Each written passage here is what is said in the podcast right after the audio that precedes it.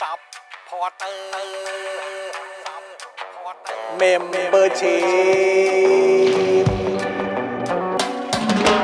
ซัพพอร์เตอร์ซัพพอร์เตอร์ฉันอยากเป็นซัพพอร์เตอร์ซัพพอร์เตอร์ซัพพอร์เตอร์ฉันอยากเป็นซัพพอร์เตอร์กดง่ายๆ แค่กดจอยด้านล่าง หรือว่ากด subscribe ก็ช่วยสมัครกันหน่อยซัพพอร์เตอร์ซัพพอร์เตอร์ฉันอยากเป็นซัพพอร์เตอร์ซัพพอร์เตอร์ซัพพอร์เตอร์ฉันอยากเป็นซัพพอร์เตอร์ซัพพอร์เตอร์ซัพพอร์เตอร์ฉันอยากเป็นซัพพอร์เตอร์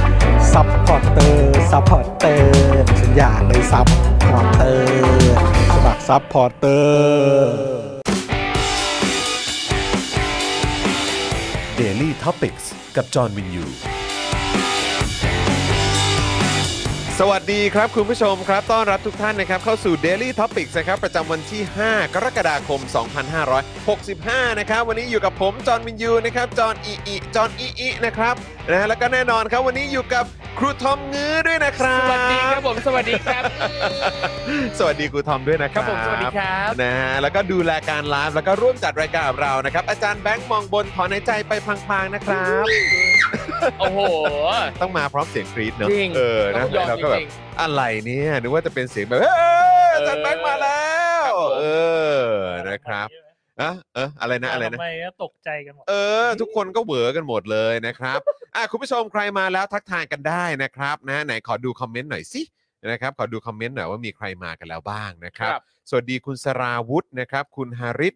นะครับ คุณชาร์ตแครี่ ครับ คุณเลโอนี่ด้วยเฮ้ยโอ้โหคุณเลโอนี่18 เดือนแล้วเหรอ โอ้นะครับ ปีครึ่งเลยฮะ ปีครึ่งแล้วเนาะ ครับ เออนะครับ คุณกรรวิทย์นะฮะบอกว่าครูทอมมาแล้ว มาแล้วครับมาแล้วครับตามคำเรียกร้อง นะคบ ฮะ ตามคำเรียกร้องครับ ครั นะ บ ฮะเอ่อฝากพี่จอนจัดสุชาติ อืม เอ่ออ๋อที่พูดว่าลุงตู่นี่เก่งที่สุดในโลกป่ะ ที่สุด เอ แล้ว อ ที่สุด นายกของเรานี่เก่งที่สุดในโลกเลย โอ้โหอืม คือแบบไอ้ไอ้คำว่าเนี่ยเก่งที่สุดในโลกเล ครับ ยอะไรแบบเนี้ยคือมั คน รับ มันมันเป็นคำที่คือจะพูดยังไงเดีย มัน ยังไงรู้คุณตอนรู้สึกยังไง ผมรู้สึกว่ามันเหมือนแบบอารมณ์แบบเวลาเหมือนแบบพูดกับแฟนอะไรอย่างเงี้ย อ่า เข้าใจป่ะแบบน่ารักที่สุดในโลกเลย ใช่ ผมรักคุณที่สุดในโลกเลย ใช่ หรือว่าแบบว่า หรือบอกกับลูกอย่างเงี้ย ครับ โอ้ยลูกโหเก่ง เออเออ เก่งที่สุดในโลกเลย ใช่ ลูกสุดยอดไปเลยอะไรอย่างเงี้ย ได้ แต่คือมันมันไม่ใช่สิ่งที่เอาไว้บอกกับแบบเขาเรียกว่าอะไรเหมือนการต้องทำงานอะไรสักครับ อย่างที่มันแบบเป็นเรื่องจริงจัง และเป็น ครับ เรื่องซีเรียสอ่ะ ครับผม เข้าใจป่ะเพราะว่า ใช่ คือ ใช่ใช่ใช่ คืออย่างอย่างสมมุติว่าทำอะไรเดียวอ่ะอย่างบริหารประเทศอย่าง ครับ เงี้ย ผม มันก็คงไม่มีใครอยู่แล้วที่แม่งจะบริหารได้เก่งที่สุดในโลกอ่ะ ครับ มันมันเหมือนเป็นคำที่พูดไปพูดไปงั้นๆป่ะหรือว่ายังไงฮะคุณ อั ทอม เนี้ยอันเนี้ย เออ รู้สึกเหมือนกันตอนเห็นเนี่ยรู้สึกเหมือนกันว่า เออ มันเป็นคำพูดที่แบบพูดไปงานอะพูด เออ ให้ให้มันบางทีแบบพูดทีเล่นทีจริง เออ ไม่มีทีจริงอ่ะทีเล่น เอ พูด อ เล่นๆนะคือ ซึ่งอันเนี้ยเราก็ไม่รู้ว่าไอ้คำว่าเก่งที่สุดในโลกเนี่ย เออ เขาตั้งใจจะให้ใครได้ยิน คือถ้าตั้งใจให้ประยุทธ์ได้ยินเนี่ย อันเนี้ย เออ คือมองว่าประยุทธ์เป็นแบบเด็กไม่ไม่ประสีภาษาอะไรอ่ะที่แบบ เออ เออแบบเออมืออ้วยมึงก็อ้วยไป เอออ อะไรเงี้ยหรืออีกในหนึ่งคือแบบเฮ้ยถ้าตั้งใจพูดให้ประชาชนได้ยิน อันเนี้ยคือเหมือนกับว่า เอ๊ะ มองว่าประชาชนเนี่ย เป็นเด็กน้อยหรือเปล่าที่แบบ เออ ที่คงไม่รู้ ใช่ รู้เรื่องรู้อะไรแบบเนี้ยบอก ใช่ อะไรก็เชื่อหมดอ่ะ เออ มันเป็นมายเซตแบบเก่าป่ะ ครับ เออ ผม ใช่ไหม ว่าอย่างนั้นเหมือนกัน มันเป็นมายเซตแบบนักคือโอ้ เหมื โห อน จะ เหมือน คือจะบอกเป็นนักการเมืองแบบเก่ามันก็ อืม ก็ก็ไม่รู้จะพู มั ด น ยัง เห ไง มือนอยู่ในแบบพวกอะไรนะแบบเรียนภาษาไทยอะไรอย่างเงี้ย อืม เอ ครับ อแบบปฐมปฐมอ่ะ มันแบบมันแปลกประหลาดอะ อืม ที่แบบว่ามันมี wording แบบนี้ออกมา ใช่ เด็กชายตัวเก่งที่สุดในโลกเลย เอ เก่ อ งที่สุดในโลก ใช่ เย แล้วคือ บบเนี้ย แล้วคือมันดูออกใช่ไหมว่าเหมือนแบบพ อหยิบยกประเด็นเรื่องของคุณชัดชาติขึ้นมาปุ๊ ครับ บ เนี่ย อืม พอพูดเรื่องนี้ขึ้นมาปุ๊บเนี่ยดูออกเลยว่าคุณสุชาติเนี่ยเหมือนของเหมือนเหมือนหลุดอะ ครับ ไม่ใช่ของขึ้นด้วยนะ อืม แต่คือเหมือนแบบเหมือนหลุดอะ ครับ เหมือนเหมือนแบบเออก็อาจจะของขึ้นจนแบบหลุดไปเลยก็ได้ แล้วก็แบบว่าพูดอะไรที่มันแบบอีกแล้วอะ ครับ ว่ามันไม่สมเหตุสมผลอีกแล้ว ใช่ อะ คือเหมือน เออ เหมือนเหมือนกับว่า การทำงานของคุณชัดชาติ ซึ่ง มันก็คือปกติ เออ สิ่งคือมันมันคือสิ่งที่คน Basic เออ ทุกคนต้องทำแบบ คน นี้อะ ทำงานเป็นเขาต้องทำแบบ เออ นี้ ใช่ เออ แต่พอเขาทำในสิ่งที่ปกติแล้วดันได้รับคำชมต่างๆ มากมาย เนี่ย มันเลยทำให้อีที่ไม่เคยทำเนี่ย เออ รู้สึกสั่นคลอน ใช่คือคือตอนทีแรกผมก็คิดนะว่าเออแบบผมแบบผมอคติ ครับ คือคือเหมือนแบบมองมองระยะเวลาที่ผ่านมา แน่นอนโอเค คือกูอคติอยู่แล้วแหละ ครับ อรู้ตัวเพราะ อ่ะ ก็เกลียดเผด็จการอยู่ ครับ แล้ว และเกลียดพรรคพวกของมัน ครับ อะไรอย่างเงี้ยแต่ในขณะเดียวกัน เราก็ต้องเราก็ต้องแฟร์ด้วยว่า เออมันมันเหมือนมันทำงานไหม อ่า เอออย่างน้อยมันทำงานไหมมันเอางบประมาณเราไปทำถึงแม้ว่า อาจจะแบบว่าทำออกมาแค่ 30%อี ครั ก บ เจ็ดเปอร์เซ็นคือแม่ง อืม เผาเงินไป ครั งั้น บ ๆหรือว่าหายไปไหนก็ไม่รู้คือกูก็ไม่รู้แหละ แต่ ครับ คือแบบอ่ะสัก 30%มึงยังทำไหม อืม แต่คือสำหรับเราอ่ะยังยังไม่รู้สึกว่าการทำงานของพวกมันที่มันบอกว่ามันทำงานอ่ะ ครับ มันมีอิทธิพลหรือส่งผลกระทบมา อ่า ในทางที่ดีกับกับเราหรือคนรอบข้างหรือคนที่เรารู้จักกันสักเท่าไหร่ ครับ เออ ก็เลยแบบว่า พอพอคุณชาชาติ อ่ะ แบบลักษณะการทำงาน ครับ ที่มันเป็นเบสิกปกติพื้นฐานที่มัน อืม ต้องทำประมาณเนี้ยเออเราก็เลยรู้สึกว่านี่ไงแบบเนี้ยมันคือทำงานจริงๆ เพราะฉะนั้นคือแปลว่าไอ้แปดปีที่ผ่านมา กูไม่ได้คิดไปเองใช่ไหม ว่าพวกมึงไม่ได้ทำงานอะ ก็เขาแค่ PR ไม่เก่งเปล่าอย่า งที่เขาบอกแบบคือแบบ เฮ้ยแต่เมื่อวานเราเราแหกงบ เออ ดูกันแล้วนะเว้ย ครับ ดูงบ PR งบ PR กันแล้วนะเว้ยงบประกรมประชาสัมพันธ์เนี่ย เออ แล้วนี่คือยังไม่นับงบแบบประชาสัมพันธ์ของกระทรวงต่างๆ ที่มันมีแยกยิบย่อยไปอีกใช่ไหมเออ คืออันเนี้ยก็ก็ต้องย้ำอีกทีว่า มึงไม่ใช่ไม่เก่งแค่ PR เออ มึงทำอะไรก็ไม่เก่งเลย ไม่เก่งเล เพราะ ย เขาเพราะเขาติด เออ ติดกระดุมที่เรียกว่า PR ผิดตั้งแต่เม็ดแรกหรือเป เอ ล่า อ ครับ พอ PR ไปแล้วโดนด่าตลอด ไม่เพราะว่าเพราะว่าคือคือมันมีนะ เราเคยเห็นนะ คนที่แบบว่าเฮียคือสิ่งที่มึงทำอ่ะไม่ได้มีเฮียอะไรเลยอ่ะ ครับ แต่คือมึงแบบ PR ซะดูเหมือนแบบว้าวมากอ่ะ ใช่ มันมีนะ อื มัน ใช่ มีนะ ใช่ คนคนประเภทนั้นน่ะ เออ แล้วแล้วเราก็โตมากับคน ครั ป บ ระเภทนั้นก็มีด้วยเหมือนกัน ถูกต้อง ใช่ไหม ใช่ไหม ถูกต้ ฮะ อง เราโตขึ้นมากับคนประเภทนั้นเหมือนกัน ใช่ คือแบบไม่ได้มีเฮียอะไรเลยแต่ ครับ โห PR ซะเหมือนมีอะไรจ ถู ริง ก ๆอะ ต้อง เออแต่คืออันเนี้ย อืม มันแบบปีละ 2,000 กว่าล้านอ่ะ ครับ เฉพาะแค่หน่วยงานที่ดูแลด้านการประชาสัมพันธ์อ่ะมึงยังไม่สามารถประชาสัมพันธ์ออกมาให้คนรู้ว่ามึงทำงานเลย ใช่ คือเหมือน เออ กับว่าไมไมเซ็ตอย่างหนึ่งของการประชาสัมพันธ์อ่ะ คือเราเราต้องเข้าใจว่ามันไม่ใช่แค่การใช้ตังค์ซื้อสื่อ เอ ให้ อ มีพื้นที่สื่อ เออ คือสมคือสมมุติว่าถ้าใช้ตังค์ใช้อะไรแบบเนี้ย ถ้ามันยาวนานมากพออ่ะ มันอาจจะทำให้คนรู้สึกคล้อยตามได้บ้าง อืม แต่ในช่วงเวลาไม่กี่ปี ถ้าใช้ตังค์มาซื้อสื่ออัดอัดอัดเข้าไปอ่ะคนอาจจะแค่เห็นสื่อนี้ แต่คนไม่ได้รู้สึกถึงความจริง อืมม คืออันแต่ว่าอ่ะพอพอเป็นคุณชาติชาติปั๊บอ่ะมันคือเห็นเลยว่าเขาไม่ได้ใช้ตังค์เยอะ อืม เขาไม่ได้ใช้ตังค์เยอะ แต่สิ่งที่ทำออกมาสิ่งที่คนรู้สึ แม่ ก ง impact ว่ามันมีปฏิสัมพันธ์น่ะ อืมม อันเนี้ยมันชัด เออ นั่นแปลว่าในกระบวนการ PR เนี่ย แค่ใช้ตังค์เยอะเพื่อซื้อสื่อมันไม่พอ เออ จริง มันต้องมาจากอินเนอร์ของผู้ที่จะผลิตสื่อของคน อืม ที่อยู่ในสื่อ อื นั้มนๆด้วย มันถึงจะทำให้คนเนี่ยรู้สึกเชื่อในสิ่งนั้น แล้วคือไอ้ช่วงที่ผ่านมามันก็มีช่วงที่เขาเหมือนแบบ เหมือนมาเหมือนเขาเรียกว่าอะไรอ่ะให้อินฟลูเอนเซอร์ ครับ เหมือนแบบเหมือนช่วยเขา PR ด้วยเหมือนกันนะ ใช่ แต่ท้ายสุดมันก็ไม่เวิร์กเปล่าวะ ไม่เวิร์ก คือมัน ไ เหมือน วิร์ก มันทำทุกทางเหมือนกัน ใช่ นะ คือคนรู้ เออ ว่าอะไรปลอมอ่ะ นั่นน่ะดิมันก็ไม่เวิร์กหรอกแล้วเราจะเห็นว่าอ่ะมีอินฟลูเอนเซอร์บางคนติ๊กต็อกเกอร์บางคนเนี้ย อืม ทำคลิปอวยซะแบบโอ้ยมันก็ไม่ได้เวิร์กเลย ออ หรืออย่างก่อนหน้าเนี้ยไม่กี่ปีก่อนเนี้ยทางฝั่งรัฐบาลเองก็ไปจ้างอินฟลูเอนเซอร์ที่เป็นนักวิชาการที่ อืม มีแนวคิดประชาธิปไตย อืม ที่ อืม จะให้มาทำคอนเทนต์อวยเผด็จการซึ่งแบบ อืม อย่าเขาก็มาแหกกันเต็มที่อ่ะ อืมเต็มไปหมดเลย อืม คือแบบมันก็เลยพอนึกย้อนกลับไปอีกนะ ครับ ก็คือว่าหนึ่งมึงประชาสัมพันธ์ผลงานมึงก็ก็ก็ไม่ได้ผล ครับ ใช่ไหมแล้วมึงก็ยังเอาเงินภาษีของประชาชนน่ะมาซื้อสื่อซื้อ ครับ อะไรพวกเนี้ย ครับ แล้วมันก็ไม่ได้สำฤทธิ์ผลอะไรด้วยอะ ครับ ไอ้เฮียเสียดายเงินภาษีชิบหาย จริงจริง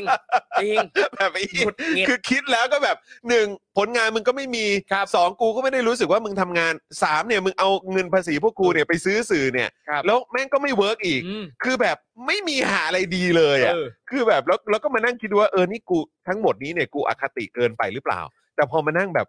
แบบเหมือนประเมินและ ครับ ประมวลดูแล้ว ครับ ในช่วงแบบ8ปดเก้าปีที่ผ่านมากูว่ากูไม่ได้เกินจริงนะ ไม่เกินจริง เออ คือถ้าไม่มืดบอดยังไงก็ต้องคิดแบบนี้ได้เหมือนกันอ่ะเราจะสังเห็นว่าใครที่รู้สึกเห็นดีเห็นงามกับ เออ อีเผด็จการใครที่อวยอ่ะนั่นคืออีพวกที่ยังมืดบอดอ เอยู่ อจริงเออนะ มันชัดเจนมาก เออ อ่ะ อีก อีกประเด็นหนึ่งด้วย อะไรครับ ไหน ๆ ครูทอมก็มาแล้ว อะไรครับ CU first date อะไรนะ เออ เป็นยังไงบ้าง กับกับสิ่งที่ได้สัมผัสมา ครับ ติดตามในโซเชียลมีเดียแล้วก็ออนไลน์ แล้วก็เรื่องของ Miss Universe Thailand ด้วย ครับ ที่เขา ผม มีการหยิบเรื่องนี้ขึ้นขึ้นไปถามกัน ไใช่ เมื่อวานนี้ไงเมื่อวานนี้เพิ่งคุยกันไปแล้วก็โอ้โหครูทอมไม่มา ถ้าครูทอมมานี่น่าจะได้แบบเมาส์เรื่องนี้ก็เลยแบบต้องถามย้อนหลังหน่อย คือ เออ see you first date เนี่ยนะครับ ก็เอ่อ see you first date เนี่ย เห็นเขาบอกว่าอะไรนะแบบเชียร์ลีดเดอร์ เชลิเดอร์ ครับ คาถาก เอ่อคาถาร กร แล้วก็ ใช่ไหม กลุ่มตัวแทนนิสิต อ่าอ่า AKA อ่า C อือฮึ Coronet อืม นะครับ โอ้โห เฮ้ย ครับ มี ไม่ไม่ พิธี เพิ่ ก ง รรับ เพิ่ง เชิญ เห็นเพิ่งเปล่าเห็นเพิ่งเห็นเพิ่งเห็นสาวสาวคนหนึ่งโผล่มา ชมเอ่ย เออ ชมอามอามแท้และตะลึงนี่ เอออ่าฮะเออเดี๋ยวเดี๋ยวเดี๋ยวแบบนี้เดี๋ยวเอ่อช่วงสักท้ายๆ เดี๋ยวต้องเชิญเข้ามาแจมในรายการหน่อยนะ เหรอ เนี่ยเราอ่ะเออนะ ม นะเป๊ะขนาดนี้ ครับ เออ ผม ครับ เนี่ย ผมเออ เอ อ่ะ อก ลับ ช กลับ มกันทั้งหลังไม่หน้าไม่เอออะไร โอ้ เนี่ยงงไป แล้วพอ หม พูดถึงปุ๊บนี่เฟรนชิกขึ้นพอดีเลย จริง เฟรนชิกขึ้นพอดีเลย ถู ว่ะ กต้องมาถูกจังหวะ เออครับ มาก ผมมาถูกจังหวะมาก ครับผม เอออ่ะเดี๋ยวกลับ อ่ะ กลับมาที่ กลับมาเรื่อง CU First Date see นิด you นึง first date ใช่ไหมเขาเรียกว่า CU ใช่ First ไง Date see ใช่ไหม you เอ first อ date ก็คือ เออฮะ เป็นวันแรกพบ เออ เวลาสังเกตได้ว่าอ่าคืออันนี้ก็ต้องเล่าว่างาน see you first date เนี่ยนะครับเป็นงานที่จัดโดยอบจ อืม นะครับซึ่งเอ่อ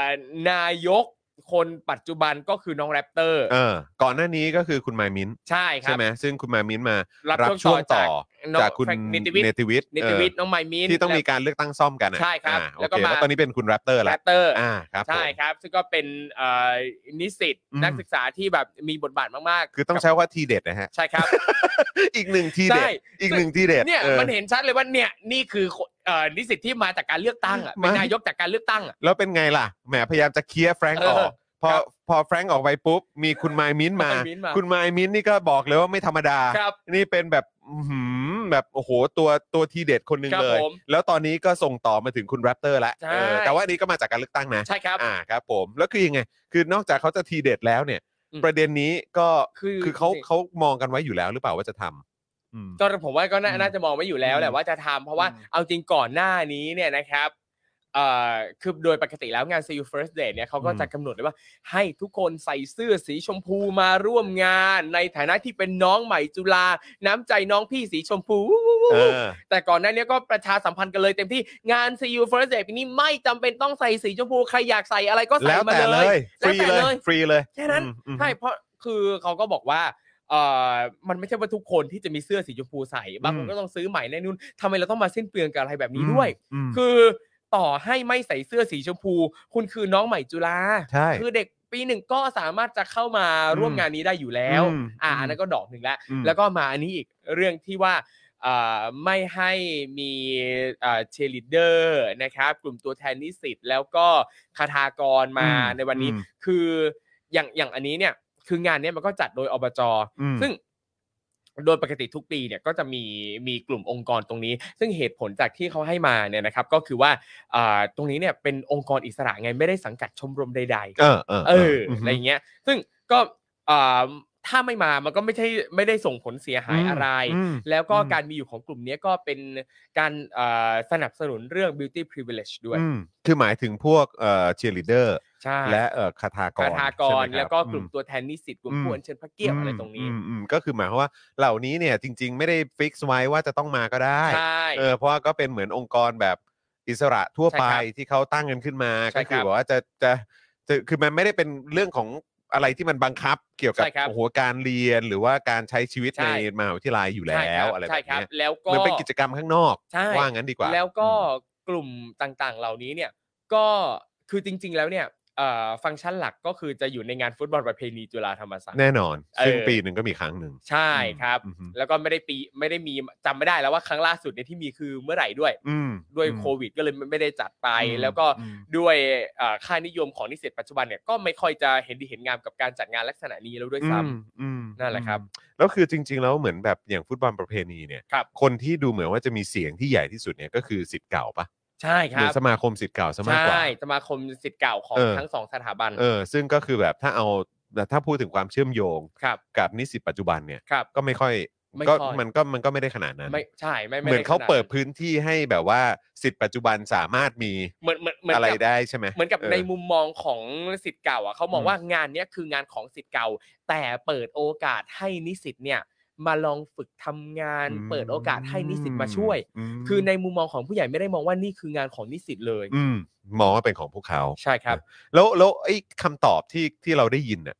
จากน้องน้องน้องเอ่อเมื่อวันก่อนเนี่ย น้อง เ เรเน่ เรเน่ใช่ไหม อ่า ที่ที่ ใช่ไหม คือแบบว่า ชื่อเรเน่ มันก็กลายเป็นแบบประเด็นในโซเชียลมีเดียกัน เอาจริงผมยังไม่ได้ดูเลย เอ อ่ะ อ ไม่ได้ดูเลยว่า เออ น้องน้องตอบว่าไงอ่ะ มันเหมือนมันเหมือนมีช่วงหนึ่งที่น้องเขาพูด แล้วรู้สึกว่าไอ้ท่อนนี้ละมั้งที่มันน่าจะเป็นประเด็นด้วยแหละ ครับ ก็คือพาร์ทที่บอกว่าเอออย่างเรื่องของ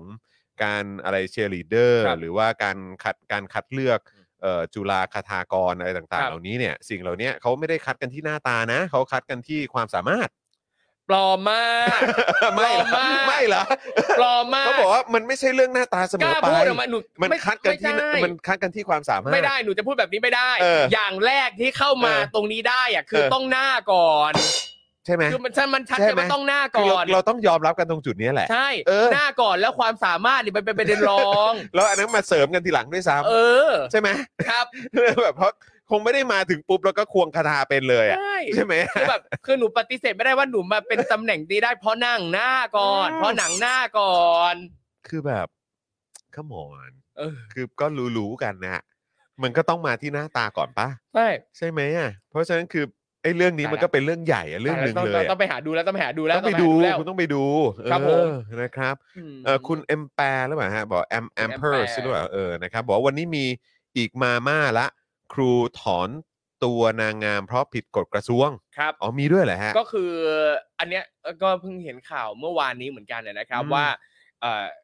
นางงามที่ผู้เข้าประกวดที่เข้ารอบ 30 คนเนี่ยนะครับ อืม ก็มีคนหนึงเป็นคุณครู อืม แล้วก็อยู่ก็ต้องถอนตัวออกไป อืม ซึ่งแต่ถ้าจะไม่ผิดนะครับ เหมือนกับว่ายังไม่ได้ออกมาประกาศอย่างเป็นทางการว่าถอนตัวด้วยสาเหตุนี้ อืม แต่ว่าเอ่อเขาวิเคราะห์กันนะครับบรรดาแฟนๆนางงาม แล้วก็เอ่อชาวเน็ตนะครับ อืม ก็วิเคราะห์กันว่าน่าจะเพราะว่ามีกฎกระทรวงบอกว่า ห้ามครู ห้ามคนที่เป็นครูเนี่ยนะครับ ประกวดนางงามหรือประกวดใด ๆ ที่เป็นลักษณะเดียวกัน เอ้าเหรอ แล้วก็ถ้าจะไม่ผิดเนี่ยเป็นกฎตั้งแต่ปี 2504 มั้ง โอ้โห สองห้าศูนย์สี่ ใช่ เออ 2504 บอกว่าครูเนี่ยห้ามประกวด โอ้โห สิบเอ็ดปี หกสิบเอ็ดปีมาแล้วนะ ครั ห บ กสิบเอ็ดปีนะ หกสิบเอ็ดปีมาแล้ว ครับ ฮะเออ แต่ว่าอย่างช่ เป็นกฎเมื่อหกทศวรรษที่แล้ว ใช่ ใช้คำนี้นะฮะหกทศวรรษที่แล้ว เนี่ยครับตอนนี้ เออ ก็เลยเป็นประเด็นมากว่าเออน่าจะเพราะสาเหตุนี้แหละที่ อ๋อ ตามกฎกระทรวงบอกว่าห้ามครูมาประกวดนางงาม โอ้ น้อง ครับผ เอ่อ ม คุณครูถ้าจะไม่ผิดชื่อ คุณครูจุ๊บแจง ครูจุ๊บ นะ แจ ครับ ง ก็เลยต้องถอนตัวออกไป เออ นะครับ แต่ว่าเอ่ออย่างตอนวันที่มีประกวดเอ่อรอบรอบสปีชเนี่ย อืม คนที่ผมรู้สึกชอบมากคือเห็นที่แชร์คลิปมาก็คือน้องนัชชา อืม น้องนัชชา ที่พูดเรื่องศาสนาปะ ใช่ ใช่ ลั ไหม กษณะกับศาสนา เออ กับ sex เซ็กซ์วอร์เกอ worker ร์ เออครับ ชอบมาก ผ ที่บอกว่าบางที อืม ศาสนาก็ไม่ได้ให้ข้าวเรากินอ่ะ ก็จริง แต่คือ เออ คือเรื่องการประกอบ ก็ อาชี ต้ พ องยอมรับ มันเป็น ตรงจุดนั้น เรื่องปากท้อง เอ อ่ะ อ คือถ้าคือศาสนาไม่ได้ให้ข้าวเขากิน แล้วเขาจะไปประกอบอาชีพโดยที่เขาใช้ร่างกายตัวเองอ่ะ อืม อืม มัน ก็ มันก็ ตัว เป็น เขาอ่ะ ใช่ เออ ก็ตัวเขาอ่ะ เออ นั่นนะแหละ ครับ ครับ แหมเออ แต่ว่าก็ดูเหมือนว่าประเด็นเอ่อการประกวด ครับ เอ่อนางงามเนี่ย ครับ เออไม่ว่าจะเป็นเวทีไหนก็ตามเนี่ย ในช่วงปี 2 ปีที่ผ่านมานี่ดูเป็นกระแสที่ที่ถูกพูดถึงในสังคมเยอะเหมือนกันนะ เพราะว่า ครับ มีการหยิบยกเอาประเด็นในสังคมเนี่ยมา ใช่ มามา ครับ เป็นคำถามหรือ ครั ว่า บ มามาพูดถึงในการประกวดเหล่านี้ด้วย ครับผม เออ แล้วก็อย่างเรื่องการประกวดนางงามแน่นอนมันหลีกเลี่ยงไม่ได้ว่า คือหลายที่เขาต้องเลือกคนสวยมา อืม beauty privilege ต่างๆ นานา แล้วก็เมื่อเมื่อวานเนี่ยแหละครับ ก็เห็นคนแชร์มาว่า มีนางงามเวทีหนึ่งที่มีมีคนถามเขาเรื่องเกี่ยวกับ beauty privilege คิดยังไงกับการที่ว่ามาประกวดนางงามเนี่ยคืออ ม อยู่มี beauty privilege แล้วผมรู้สึกว่าคำตอบเขาน่าสนใจตรงเนี้ยใช่ไงมีไง อืม เออก็เนี่ยมันมี beauty privilege อันเนี้ยชัดเจนอยู่แล้วการประกวดนางงามยังไงมันก็ต้องเป็นเรื่องเอ่อ beauty ม แต่เราจะใช้ privilege ตรงนี้ยังไงให้เกิดประโยชน์กับสังคม อ่าม มากที่สุด รู้สึก เออ ว่าจะเป็นนางงามปาโตริโกมั้งถ้าเกิดจะไม่ผิด นะฮะเออ แบบ ผม เป็น จะ ต่างชาติใช่ไหม ครับ ต่าง ใช่ ชาติเออเห็นเห็นเขาแชร์กันเยอะเหมือนกัน เออนะครับ ก็มันมันก็ควรจะเป็นอย่างนั้น ใช่ จริงๆอ่ะ คือแบบ that's คือ that's the point ไง ใช่ คือยอมรับไปเลย ไม่ ใช่ ต้องมาปลอมว่า โอ้โห มันไม่มีหรอกไม่ต้องเลยเธอสวยเธอถึ ก็ งได้ คือ เป็นนางงาม ฉันโดดเด่นกับคนอื่นในด้านนี้ เออ ไง ก็คือ ใช่ ด้านด้านด้านความ ครับ ความความหน้าตาดีอ่ะ ครับ ว่างั้นดีกว่าเพราะฉะนั้นก็จะใช้ไอ้ความหน้าตาดีตรงเนี้ย ครับ ให้มันเป็นประโยชน์ไง ใช่ that's the point ค เอ รับ อนะครับนะฮะอย่างที่คุณจองเคยพูดบ่อยๆครับจริยธรรมแปลกๆของคนไทยมันคำขอ ครับ ครับนะฮะ จริง สวัสดีคุณเวจเจตด้วยนะครับ คุณจูนเมคอัพสวัสดีนะครับ คุณจูน คเมรับคอัพนี่มีเก่งใครไว้ไหมครับ เออนะเรื่องของเอ่อสายนางงามอะไรแบบนี้ ครับ นะครับนะเพอเห็นคุณจูนเมคอัพก็แบบดูเรื่องความสวยความงาม อืม ด้วยเหมือน ครับ กัน ผม นะเออนะครับ คุณพัชชา คุณพัชชาบอกว่านัชชาเทพลีลาส่งเข้าประกวดค่ะอ่าอ๋อนั่นก็คือคุณนัชชาก็คือนี่ก็คือ ใช่คือน้องคือน้องนัชชา ก็คือน้องนัชชาคนนี้เลย ใช่ที่เป็น อ๋อ ทีมงานขง อ๋อ คนนี้เหรอ ทพลีลา โอ้โห ไม่ผิดหวังว่ะ ใช่ ไม่ผิดหวังครับนะฮะ สุดยอดครับเทพลีลา ใช่ครับ นะครับนะแล้วก็สุดยอดมากครับนะฮะ ครับ เอ่อคุณนัชชาด้วยนะครับผม สวัสดีป้าใจไก่ทอดด้วยนะค ส รับ วัสดีครับคุณป้าจา นะฮะ ย คุณปลื้มปิติบอกว่าคนตั้ง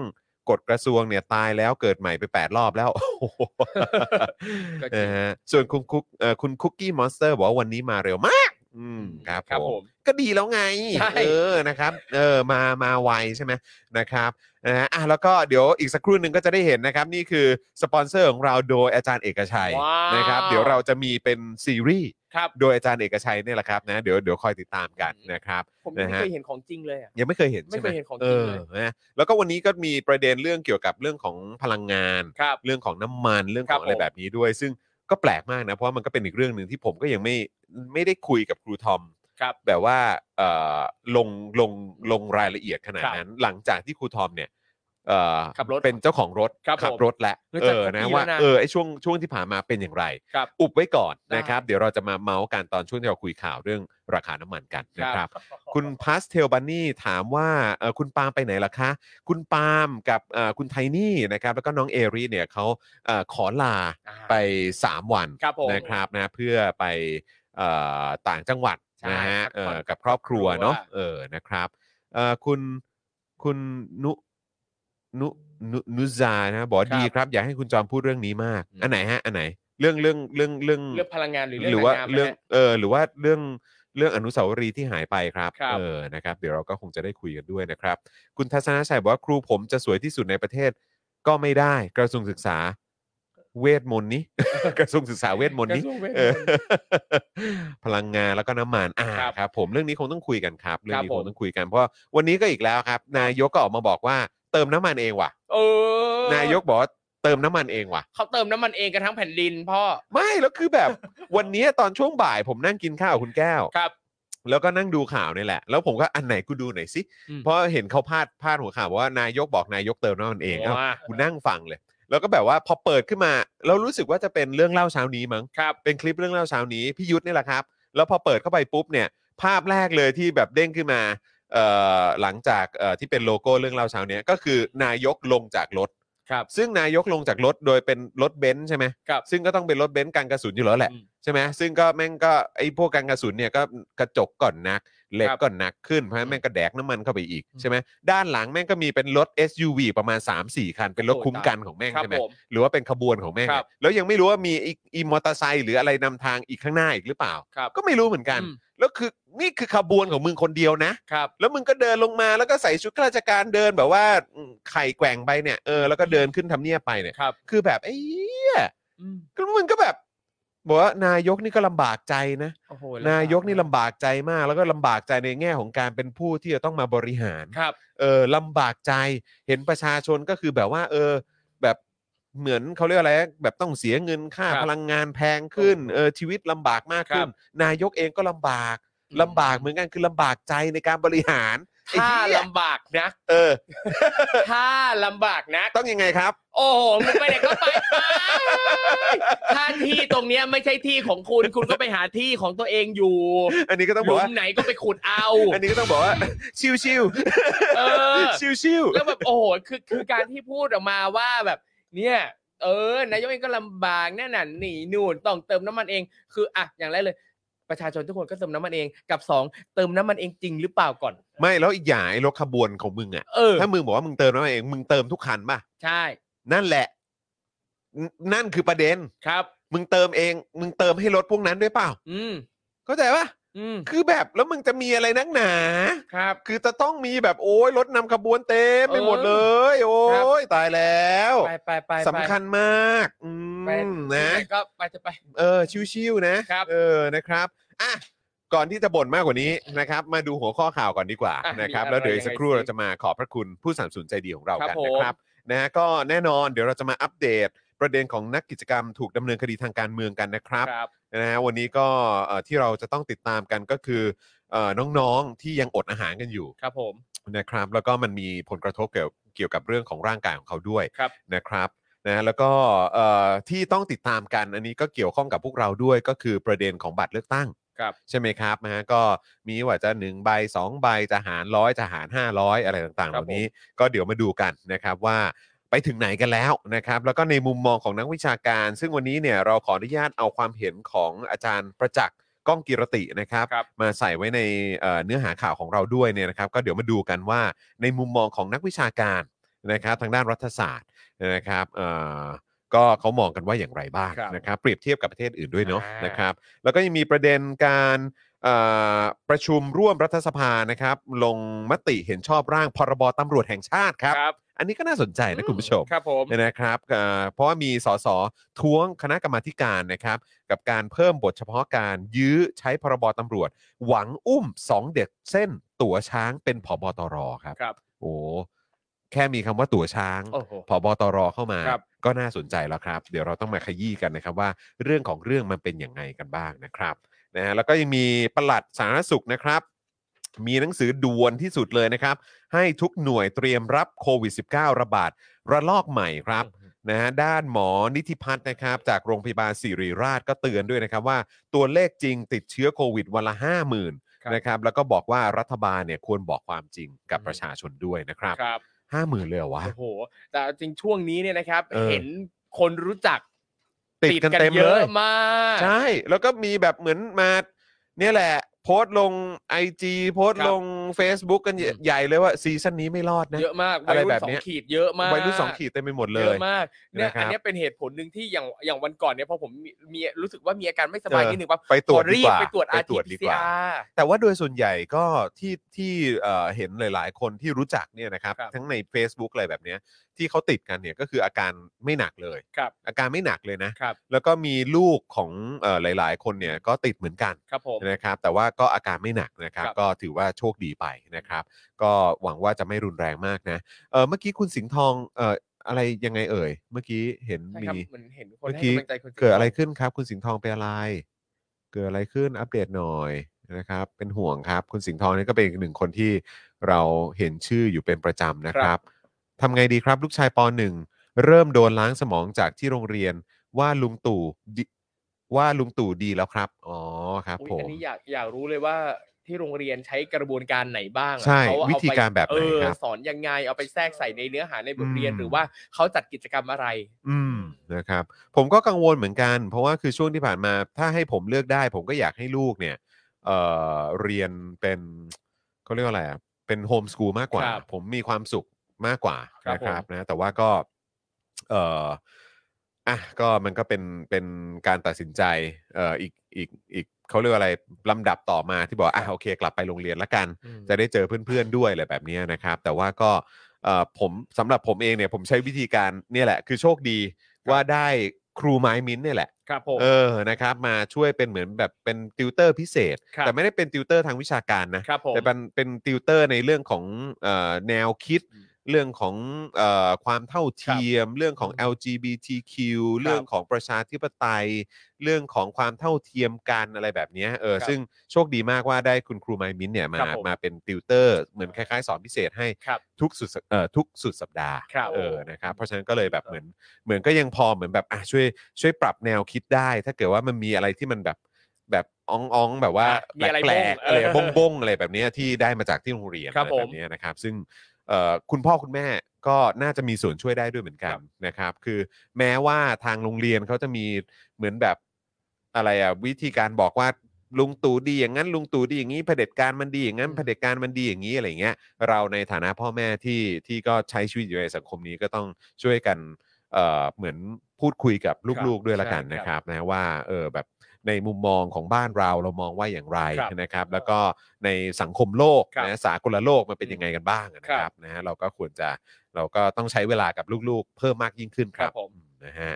คุณลิชคิงบอกว่าเรียนนานาชาติอ๋อครับผมนะฮะเรียนสองภาษา เนชาติ เออนานาชาติ นานาชาติมีโรงเรียนหนึ่งที่ ที่ลูกผมก็เคยไปเนี่ยก็นานาชาติเหมือนกันนะ ครับผม แต่ว่าก็เป็นนานาชาติที่ก็ โอ้โห ไม่ธรรมดาเลยครับ เห็นคือชื่อว่านานาชาติเนี่ยไม่ได้แปลว่าจะสากลนะครับ ถูกต้อง สำหรับบาง ครับ ที่นะ ถู ฮะ กต้องครับผม แล้วก็อย่าลืมว่าก็มีเอ่อบางคนนี่เขาก็เขาก็เหมือนสนับสนุนเอ่อการทำรัฐประหารแต่เขาก็ทำนานาชาติก็มีเหมือนกันนะครับ ผมใช่ครับ เออนะครับ เราก็ต้องไม่ลืมนะนะครับอ่ะแล้วก็อีกเรื่องหนึ่งนะครับที่เราต้องคุยกันก็คือ หลังประชุมสภาความมั่นคงแห่งชาตินะครับ ประยุทธ์เนี่ยก็ตั้งตัวเองเป็นประธานคณะกรรมการเฉพาะกิจนะครับ แก้วิกฤตพลังงาน แล้วก็บอกว่าใช้รถหลวงแต่น้ำมันเนี่ย เติมเองนะ ไม่ฟรี อื อืมนะฮะเดี๋ยวต้องมาดูกันว่า เหรอ อยากรู้จัง เออ เหรอ เออ นะครับ จริงเหรอ เออ ครับ จ่ายค่าน้ำมันเองจริงเหรอ นะครับ น่าสนใจดีเหมือนกันนะครับ อ่ะ แต่ว่าตอนนี้เดี๋ยวเรามาขอบพระคุณนะครับ ผู้สนับสนุนใจดีของเรากันก่อนดีกว่า ครับผม นะฮะ ก็มีผู้สนับสนุนของเรานะครับ ในวันนี้ แล้วก็มีผู้สนับสนุนหน้าใหม่ของเรามาด้วยเหมือนกันนะครับ นะฮะ ก็เริ่มต้นกันนะครับที่โทมิเกียวซ่านะครับ 80 ปี ตำนานแห่งความอร่อยนะครับ คุณผู้ชม ใครที่อยากจะอิ่มอร่อยกับเกี๊ยวซ่าที่มาพร้อมกับหมูแบบเน้นๆเนี่ยนะครับนะฮะแล้วก็มาแบบหลากหลายรสชาติเลยนะครับ จะเป็นออริจินอลจะเป็นแบบทาโกยากินะครับ แบบชีสดับเบิลชีสก็มีนะครับ หรือว่าจะเป็นหมาล่าก็มีด้วยเหมือนกันนะครับ เพราะฉะนั้นก็ไปอุดหนุนกันได้ แล้วก็ไปอิ่มอร่อยกันได้กับโทมิเกียวซ่านั่นเองนะครับ นะฮะแล้วก็ยังมีตั้งฮกกีบะหมี่กวางตุ้งด้วยนะครับนะฮะร้านอาหารประชาธิปไตย ครับ เมื่อวานนี้ก็อุดหนุนกันไปเรียบร้อย เออ นะครับผมนี่ คุยในรายการแล้วเอออยากกินจังเลย ครับ ก็เลยส่งไปถามคุณแก้วเออแก้วกินไหม นางก็ ดี จัดจัดสิคะรออะไร เออ เออนะครับก็เออเรียบร้อยไปเฮ้ยแต่ไอ้บะหมี่บะหมี่อันนั้นอร่อยมากเลยนะบะหมี่ อันไหนฮะ เออเป็น อะไรฮะ มีอะไร ไม่ใช่บะหมี่ที่มัน ไข่กุ้ง มี เหรอ มีผงผงๆอ่ะ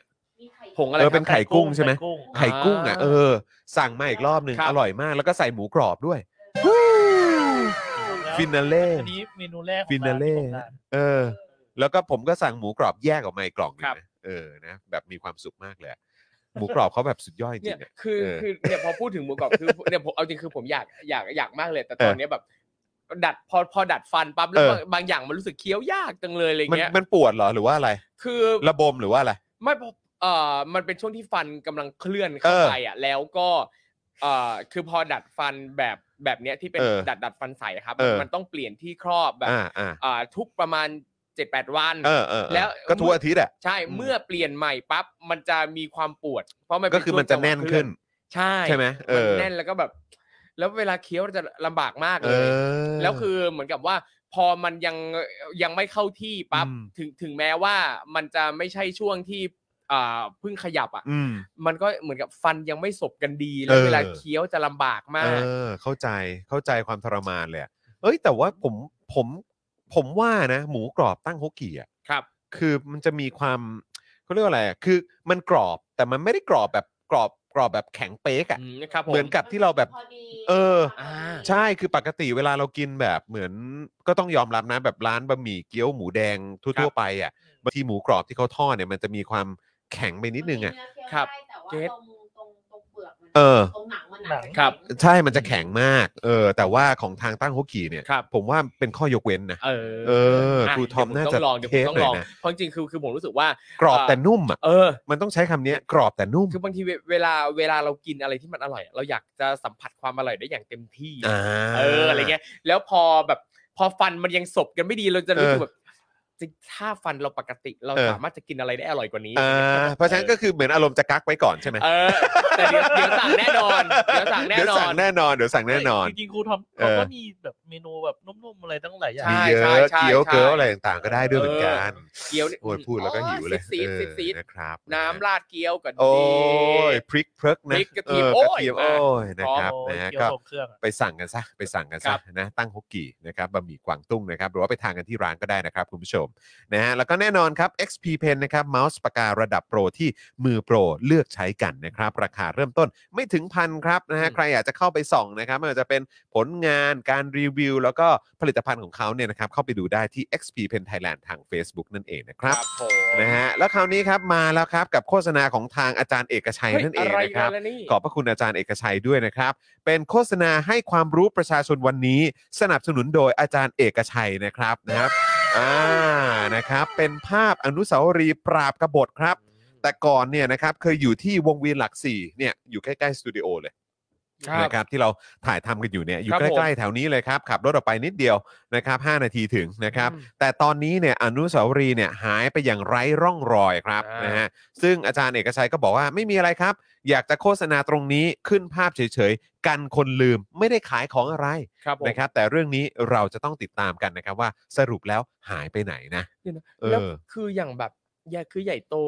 อืม ขนาดเนี้ย หายไปเลย หายไปเลย หายไปเลย หายไปเลยครับนะฮะแล้วก็อย่างเมื่อวานนี้เนี่ยที่เราพูดใน Daily Topics กันไปเนี่ยเรามี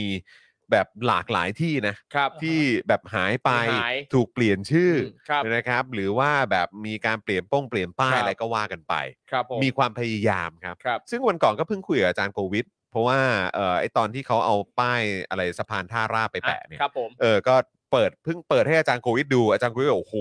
โอ้โห แบบคืออาจารย์โควิดก็บอกว่า พวกมึงเนี่ยนะ อืม คือคนเนี่ยเขาก็อาจจะไม่ได้ตามหรือว่าไม่ได้สนใจอะไรมากหรอก ครับ เพราะว่าก็เห็นกันทุกวัน อืม ผ่านทุกวันก็ไม่ได้คิดอะไร ครับ แต่พอมึงมาทำอย่างเงี้ย มันก็กลายเป็นประเด็นไง ใช่ คือมึงคิดว่าการที่ทำอย่างนี้เนี่ย คือ คือมันจะ มัน มันจะเหมือนแบบผ่านไปเฉยๆเหรอ จริงครับ แล้วโดยเฉพาะในยุคเนี้ย ครับ มันตลกฮะ อืม คือคิดอะไร คือ ใช่ กลายเป็นว่ายิ่งทำอ่ะ มันยิ่งกลายเป็นกระแส ถูก เนอะ คือถ้าฉลาดมันจะไม่ทำแบบเนี้ย ถ้าฉลาดคือจะปล่อยเบอร์ปล่อยผ่านไป เอ แล้ว อทำเป็นไม่สนใจ เอออ อะไรแบบเนี้ย ขยันสร้างประเด็นให้คนสนใจนะ ใช่ เออ หรือจริง ๆ แล้วมีนาตาชาอยู่ในแก๊ง ก็นั่นแหละดิ เออ อันนี้คือมึงทำตัวตัวเองกันนะเนี่ย หรือหรือ เอ ว่า อ มันมีมันมีอีกประเด็นหนึ่งคือ เวลามีข่าวอะไรแบบเนี้ย อืม ในสภาจะมีเหตุการณ์อะไรเกิดขึ้น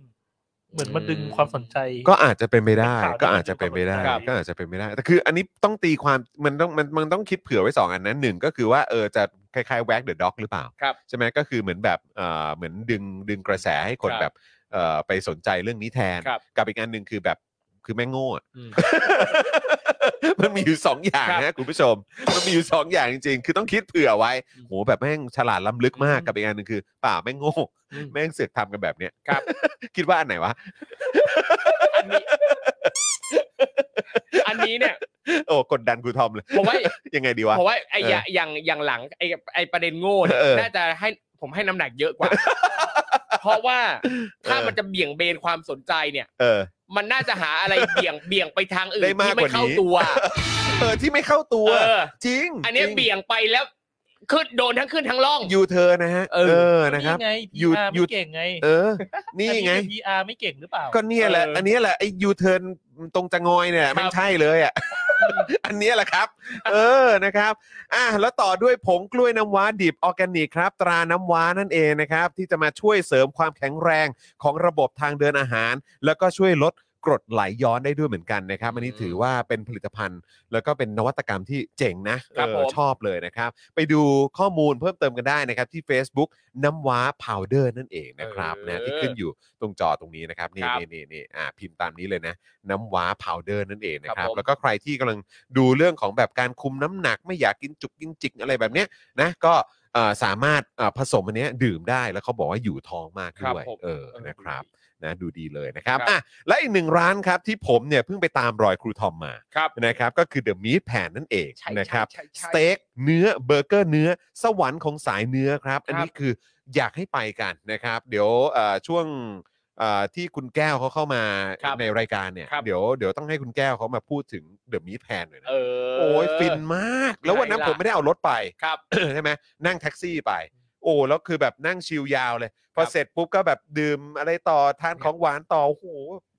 โคตรฟิน ครั อะ บ แฮ โอ้ ป ยวัน ปี้ นั้น มาก วันนั้นผมดื่มเยอะไม่ได้ไงครับ อ๋อก็คุณขับรถไง เออ เออใช่ไหมล่ะแต่ผมนี่รู้รู้ตัวเล ครับ ย ก็เลยแบบท้ายสุดก็คือเฮ้ยเรานั่งแท็กซี่กันไปดีกว่า ครับผม แต่ว่าถ้าใครขับรถไปที่จอดรถก็สะดวก มีจอดหน้าร้านก็ได้ ใช่ครับ เออข้างๆร้านก็มีด้วยเหมือนกัน ครับผม นะครับนะใครสนใจก็อย่าลืมไปกันนะครับ คุณดีเคถามว่าครูทอมกินเมนูอะไรอ่ะเดี๋ยวตอนช่วงท้าย เดี๋ยวเราจะมาแบบว่ารีวิวให้ ได้ ฟังกันว่ามีเมนูไหนที่อยากแนะนำกัน ครับ บ้างนะครับนะแล้วก็แน่นอนนะครับเฟรนชิกน้ำพริกหนังไก่ อืม นะครับหนังไก่ทอดกรอบเกรดพรีเมียมถึงใจจัดจ้านกรอบนานไร้มัน รสชาติคือสุดนะฮะ รสชาติคือสุดจริงนะครับ เอามาแล้วเหรอ อะไร อันนี้คือที่ฉันแกะใช่ไหม เออ นะครับ สนใจนะครับ สั่งได้เลยนะครับ ที่ Line at f r e n c h i c นั่นเองนะครับ ส่งฟรีทุกบ้านนะครับ แม่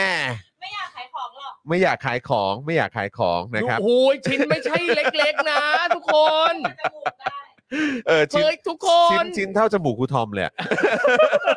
ชิ้นใหญ่อยู่นะชิ้นใหญ่อยู่นะ เบงเบงเบง เอ เบ อง นี่แบบต้อง เออ แบบเวลารีวิวนี่ต้องทุกคน ทุก ทุก ค คน น ทุกคน เออ ตอนนี้สั่งได้นะยังมีของอยู่นะครับ แล้วก็ล็อตใหม่กำลังจะมาด้วยนะครับ เพราะฉะนั้นใครที่ไม่อยากรอนานก็รีบสั่งเลยนะครับ อืม นี่เห็นะครูทอมจัดและครูทอมจัดและนะครับนะฮะอ่ะไปสั่งกันได้ที่แอดเฟรนชิกนั่นเองทางไลน์นะครับ แล้วลืมเลยว่าดัดฟันอยู่ด้วย ใส่ที่เราอยู่เนี่ยแล้วบอก อ ว่า ดใจไม่ไหว แล้วบอกแล้วบอกไม่กินอะไรแข็งๆ อดใจไม่ไหว แต่ เดี๋ยเฮ้ยวข แส อง ดง ดี ว่านุ่แบบ ม นี้ แสดงว่านุ่มใช่ไหม ได้อยู่ กร ได้ อบ อยู่ได้อยู่ อันนี้กรอบกรอบเลย กรอบ แต่ว่ายังทานได้ เออนะ เอ ฮะ อ คุณเลียวนี่บอกว่าเรากินเฟรนชิกกับมาม่าครับคือดีมากเออ จริง วันก่อนคุณดีเคนี่ก็ทานกับผัดมาม่านะ ใช่ โอ้สุดยอดเลยนะครับนะฮะอ่ะแล้วก็แน่นอนครับ trv underscore back นะครับกับนี่เลย Instagram หรือว่า TikTok นี่อยากให้ไป อืม ติดตามกันนะครับ กับหนุ่มหล่อคนนี้คุณโดมนั่นเองนะครับ ใช่ กับคอนเทนต์ mix and match เสื้อผ้าสไตล์ต่างๆ ให้ดูดีมีรสนิยมนะครับ อันนี้อยากให้ไปติดตามกันนะครับ ชื่อนี้เลย trv underscore back นั่นเองนะครับ ครับผม นะอันนี้ตามได้ทั้งใน IG นี่ที่ขึ้นอยู่ตรงนี้นะครับ หรือว่าจะไป search ตรง TikTok ก็ได้นะครั ครับ บผม อันนี้ TikTok ก็จะเป็นแบบภาพเคลื่อนไหวด้วย ใช่ครับ ความน่ารักก็คือคุณแม่เป็นคนซื้อสปอนเซอร์ให้ด้วยนะ ใช่ อืม น่ารักที่สุดเลยนะครับ แล้วก็อันนี้เป็นเรื่องที่ดีมากๆนะครับ เพราะ ค ป รับ กติเราจะเห็นแต่แบบเหมือนเป็นลุคบุ๊กหรืออะไรต่างๆ ที่มีแต่สาวๆเขามาทำกันไง ครับ เออ แต่เราไม่ค่อยเห็นแบบที่เป็นหนุ่มๆอ่ะ อ่าม มาทำกัน ครับผม นะครับ ซึ่งอันนี้ถือว่าเป็น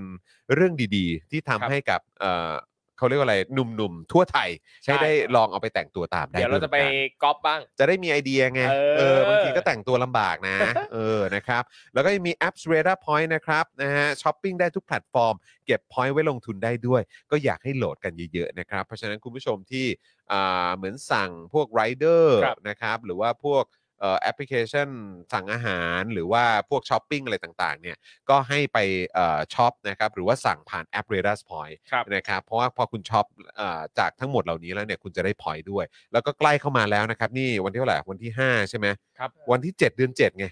เดี๋ยวก็มีโปรอีกไง ถูกต้อง ใช่ไหมเออเพราะฉะนั้นก็เตรียมตัวไว้เลย เตรียม ไป เลย ใส่ตะกงตะกร้ารอไว้ก่อน ครับ เลยครับ แล้วพอวันที่ 7 เดือน 7 ปุ๊บเนี่ยเอ่อมันจะมีพวกโปรโมชั่นมีอะไร ครับ พ ผม วกเนี้ยคุณได้ส่วนลด แล้วก็ช็อปให้เต็มที่เลย แล้วหลังจากนั้นก็เอาแต้ม พอยต์อะไรต่างๆ เนี่ยนะฮะไปลงทุนกับแอปเรดาร์สปอยได้ด้วย ครับผม เออ สุดคุ้มนะครับโป ส ร ด โม วก ชั่นมีเรื่อยๆนะครับ เออ ตลอดทั้งปีนะครับ เข้าไปกดติดตามเพจของ r a d a r Point ด้วย อืม นะครับเขาอัปเดตเรื่อยๆเลยนะครับ ว่ามีโปรอะไรบ้าง ใช่ นี่นี่นี่เฟซบุ๊กอยู่ด้านข้างนะเนี่ย ครับ ที่ขึ้นอยู่ตรงนี้นะครับ ก็ไปติดตามอย่างที่ครูทอมบอกนะครับ จะได้เอ่อไม่พลาดนะครับเอ่อโปรนะครับเอ่อโปรโมชั่นนะครับ หรือว่าข้อมูลดีๆจาก r a d a r Point ด้วยนะครับนะแล้วก็ยังมี normal steak ด้วยนะครับสเต็กกลับบ้านที่ดีที่สุดในกรุงเทพนะครับ อันนี้ก็แนะนำกันเลยนะครับ เพราะว่าเราก็เพิ่งไปกันมา ครับ นะครับนะฮะรสชาติเด็ดโดนใจแถมมาพร้อมกับเมนูใหม่นะครับ ก็คือสเต็กเป็ดนั่นเอง อร่อยมากครับคุณผู้ชมครับ ได้เดี๋ยวผมจะตาม ต้องไปโดนนะคุณนะ อ่ายังไม่ได้ไป เออ เลย นะครับ อะ แล้วก็ยังมี Oasis Coffee ด้วย ซึ่งอันนี้เขาก็อยู่ข้าง ๆ กันเลย ค นะ รับผม นะครับ ร้านกาแฟบรรยากาศยุโรปที่คุณสามารถนั่งชิลได้ 24 ชั่วโมงเลยนะครับนะฮะกาแฟอร่อยเครื่องดื่มทุกอย่างของเขาก็อร่อยเบเกอรี่ก็โดดนะครับ แล้วก็ต้องบอกว่าบาริสต้าแล้วก็ทีมงานที่ร้านเนี่ยก็เป็นกันเองมาก ๆ ด้วยนะครับนะยังไงก็อย่าลืมไปอุดหนุนกันกับ Oasis Coffee เขาเปิด 24 ชั่วโมงเลยนะครับ ได้เลย นะฮะ ได้เลยครับ อ่าแล้วก็พื้นที่โฆษณายังมีว่างอยู่นะครับ คุณผู้ชมครับ ยังสามารถมาซื้อโฆษณากันได้นี่ตรงนี้เลยนะครับ ราคาวันละ 999 บาทเท่านั้นนะครับ ก็โทรกันไปได้ที่เบอร์ 085 827 5918 นั่นเองนะครับ ก็ปลายสายก็จะมีพ่อหมอรอรับสายอยู่ ครับผม ขายโฆษณาให้คุณเต็มที่เลยนะครับ ครับ แล้วก็คุณผู้ชมที่อาจจะไม่ได้มาซื้อโฆษณาแต่อยากสนับสนุนพวกเราก็นี่เลยนะครับนะฮะบัญชีกสิกรไทย 0698975539 นั่นเองนะครับนี่นะฮะ อ่ะโอเคคุณผู้ชม ครับผม ได้เวลาแล้วแหละนะครับ ครับ ที่เราจะมาอัปเดตข่าวคราวกัน งั้นผมเอ่อฝากครูทอมอัปเดตก่อน ได้ นะฮะ เลยคกัรับ บเหล่านักกิจกรรมที่ถูกดำเนินค ค ดี รับผม กันหน่อยดีกว่านะครับ อัน ครับ นี้ ผม เรามาเริ่มกันที่ประเด็นนี้ก่อนเป็นประเด็นแรกกันเช่นเคยครับ ใช่ครับ เรื่องนักกิจกรรมถูกดำเนินคดีทางการเมืองนะครับ โอ้โห นี่ก็ยาวนานต่อเนื่องกันมามากโอ้โหหลายหลายเดือนหลายปีแล้วนะครับ ที่นักกิจกรรมทางการเมืองเนี่ยถูกกระทำแบบนี้นะครับทั้งทั้งๆที่จริง ๆ แล้วเนี่ยเขาไม่ได้ทำผิดอะไรเลย เขาแค่แสดงความคิดเห็นในฐานะที่เราคือประชาชนคนหนึ่งเท่านั้นเอง แล้วคือแบบผมอะรู้สึกแบบก็หนักใจนะ แล้วก็รู้สึกแย่แทนนักกิจกรรมหลาย ๆ คน ครับ คือ อย่างผมอะก็เป็นเฟรนด์กับนักกิจกรรมหรือว่าแกนนำอะ ครับ เอ่อหลาย ๆ คนน่ะอาจอาจอาจจะไม่ได้ครบทุกคนนะครับ แต่ว่าก็เป็นแบบเอ่อหลาย ๆ คนที่ก็เป็นที่รู้จักแล้วเราก็รู้จักกันเป็นการส่วนตัว ครับ ด้วยอะไรแบบเนี้ยแล้วมันก็ต้องมีบ้างแหละ คุณผู้ชมที่แบบผ่านไปแบบเดือนสองเดือน หรือว่าเออสองสามเดือนครั้งอะไรเงี้ยที่จะมีโพสต์ที่แบบ ที่เราเห็นน่ะว่าเขาเขาก็เขาก็เหนื่อยใจอ่ะ อืม หรือบางทีก็อาจจะมีความท้อหรืออะไรอยู่ ครับ บ้างอะ่ะแต่คือแบบท้ายสุดแล้วเขาก็จะฮึบกลับมานะ แต่มันแต่เราเราก็เห็นใจพวกเขาแล้วก็เซ็งแทนพวกเขาด้วยเหมือนกันที่ที่ต้องเจออะไรพวกเนี้ย ครับ ใช่ไหมคือแบบบางทีเราเห็นโพสต์เขาแบบเหนื่อยเหนื่อยใจมากๆเลยกับสิ่งที่กำลังเป็นอยู่แล้วสิ่งที่พวกเขาโดนด้วย ครับ เพราะคือแม้ว่าเขาจะออกมาจากคุกเขาแต่เขาก็ยังถูกแบบเหมือนจำกัดเวลาห้าม ครับ ออกจากบ้าน ครับ ต้อง ผม ใส่กำไร ใช่ EM หรืออะไรแบบเนี้ยคือแบบว่ามันก็ไม่ใช่อิสรภาพที่แท้จริงอะ ครับ แล้วก็ถูกจับจ้องแทบจะตลอดเวลา แล้วนี่คือออกมาจากคุกแล้ว ครับ ยังโดนความกดดันแบบนี้อีก ใช่ครับ คือมันก็เป็นเรื่องที่น่าเศร้ามาก ค เล รับ ยนะแล้วคือมันก็ต้องสู้ด้วยไง อืม มันไม่ ครับ ใช่แค่เฝ้ารอให้อนาคตมันเกิดการเปลี่ยนแปลง แต่มันต้องสู้เพื่อให้มันเกิดการเปลี่ยนแปลงด้วย แต่ ครับ ว่าพันธนาการนอกคุก อืม ก็ยังมีอยู่ ใช่ครับ แล้วสิ่งที่เรากำลังจะอัปเดตกันเนี่ยนะครับ ก็คือคนที่ถูกจองจำอยู่ในคุกแล้วเขาก็สู้อยู่นะครั ครับ อืมนะฮะ ศูนย์ทนายความเพื่อสิทธิมนุษยชนนะครับ ก็ได้ได้รายงานนะครับ ว่าวันนี้นะครับคุณบุ้งเนี่ยถูกส่งตัวจากโรงโรงพยาบาลราชทันกลับมาที่ทันทสถานหญิงกลางแล้ว แม้ว่าก่อนหน้านี้นะครับ แพทย์จะบอกว่าคุณบุ้งเนี่ยจะต้องอยู่โรงพยาบาลต่ออีกประมาณ 7-14 วัน เพราะว่าเอ่อเพราะว่าถ้าค่าโพแทสเซียมเนี่ยยังต่ำมากก็เสี่ยงที่จะเกิดภาวะหัวใจวายได้ ก็เลยต้องอยู่ให้ยาต่อเนื่องไปก่อนนะค ครั รับ บ คุณบุ้งก็เล่าว่าตลอดเวลาที่รักษาตัวในโรงพยาบาล คุณบุ้งเนี่ยมักจะได้ยินคำพูดประชดประชันจากพยาบาลอยู่ตลอด อืม วิจารณ์การที่คุณบุ้งเนี่ยแสดงจุดยืนโดยการอดอาหาร และพยาบาลเนี่ยก็มือหนักมากด้วย ครับ นะครับ คุณบุ้งก็มีอาการเวียนหัวอย่างหนักครับ จนเรียกว่าอาการคุกหมุนนะครับ ด้านทนายเนี่ยก็เล่าว่าระหว่างที่คุยกับคุณบุ้งคุณบุ้งพูดอยู่แล้วก็หลับไปโดยที่ไม่รู้ตัวด้วย โอ้ยอนะครั ย่า บ งนั้นเลยเหรอ ใช่ครับเห็นว่าอ่อนเพลียมากขนาดนั้นเลยทีเดียวนะครับ ต้องดมยาดมตลอดเวลา พยายามที่จะลืมตาตั้งสติเพื่อสื่อสาร เนื่องจากคุณบุ้งเนี่ยแพ้น้ำหวานนะครับ ก็เลยกินได้แค่น้ำเปล่าเหมือนเดิม ฝั่งคุณใบปอเองนะครับ ก็ยังมีอาการเหนื่อยเพลียปวดท้อง แต่คุณใบปอก็ตั้งข้อสังเกตว่าอาจจะเพราะกินน้ำเยอะนะครับ วันละ4ี่ห้าขวด ก็เลยยังพออยู่ได้ แม้ว่าความดันจะต่ำแต่ตอนนี้คุณใบปอเองก็ผอมลงมากจนเริ่มจะเห็นกระดูก น้ำหนักคุณใบปอก็ลดลงไปแล้วประมาณ 5-6 กิโลกรัมครับ วันนี้นะครับคุณใบปอกับคุณบุ้งเนี่ยถูกขังมานานกว่า 64 วันแล้วนะครับ แล้วก็อดอาหารมามากกว่า 34 วัน อื้อหือ ขณะที่คุณธีรวิทย์จากกลุ่มทะลุแก๊ส ซึ่งตอนนี้ติดโควิดนะครับก็อดอาหารมาแล้ว 17 วัน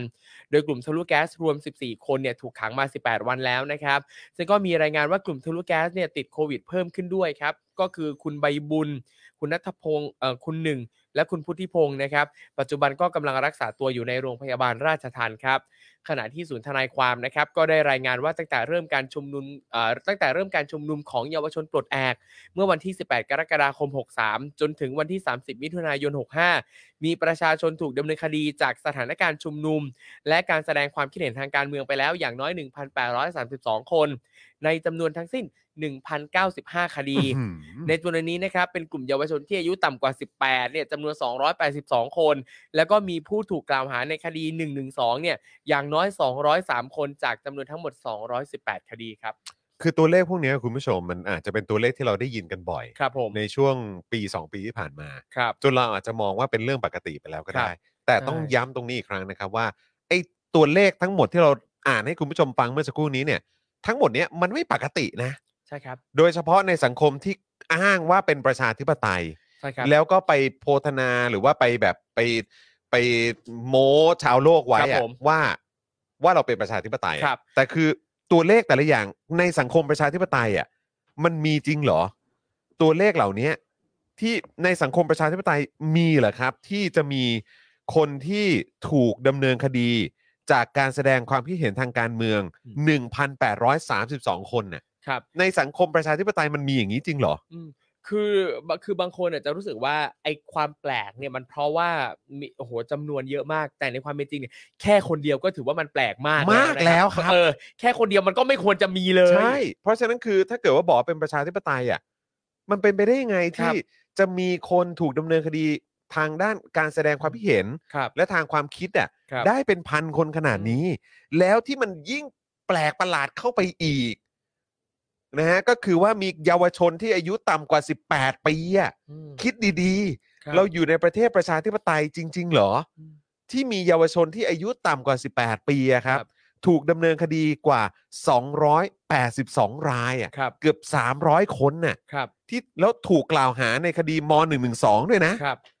แล้วเนี่ยมันก็พอพอเรานึกย้อนไปที่คุณสิงห์ทองได้แชร์มาว่า อืม เอ่อมีการปลูกฝังเรื่องให้รักลุงตู่ลุงตู่เป็นคนดีคนเก่งอะไรตั้ง อืม ตั้งแต่เด็กตั้งแต่ปหนึ่งเนี่ยเห็นป่าว่าเนี่ยกระบวนการแบบนี้เนี่ยมันอยู่กับสังคมไทยมาตั้งนานแล้ว แล้วการที่เยาวชนคนรุ่นใหม่เนี่ยนะครับเขาไม่ได้รู้สึกกับสิ่งนั้นน่ะ อืม มันหมายความว่ายังไง คือนึกดูว่าเอ่อกลุ่มเยาวชนตรงเนี้ยที่ออกมาเรียกร้องต่างๆนานาเขาก็ต้องเจอแบบนั้นน่ะ อืม เจอมาเป็น 10 ปีแล้ว แต่ไอการกระทำแบบเดิมๆเนี่ย มันอาจจะไม่ได้ผลแล้วนะครับสำหรับคนรุ่นใหม่ เพราะว่าณปัจจุบันเนี่ยคนรุ่นใหม่เนี่ยมีโอกาสมีลู่ทางในการเสพสื่อต่างๆมากขึ้น สื่อต่างๆเอ่อไม่ว่าจะเป็นอินเทอร์เน็ต หรือว่าหนังสือหรือใดๆเนี่ยกระตุ้นให้คนเราได้เรียนรู้ความเป็นเหตุเป็นผลมากขึ้น เรียนรู้เรื่องเกี่ยวกับตรรกะมากขึ้น พอเป็นแบบนี้เนี่ยทำให้เอ่อ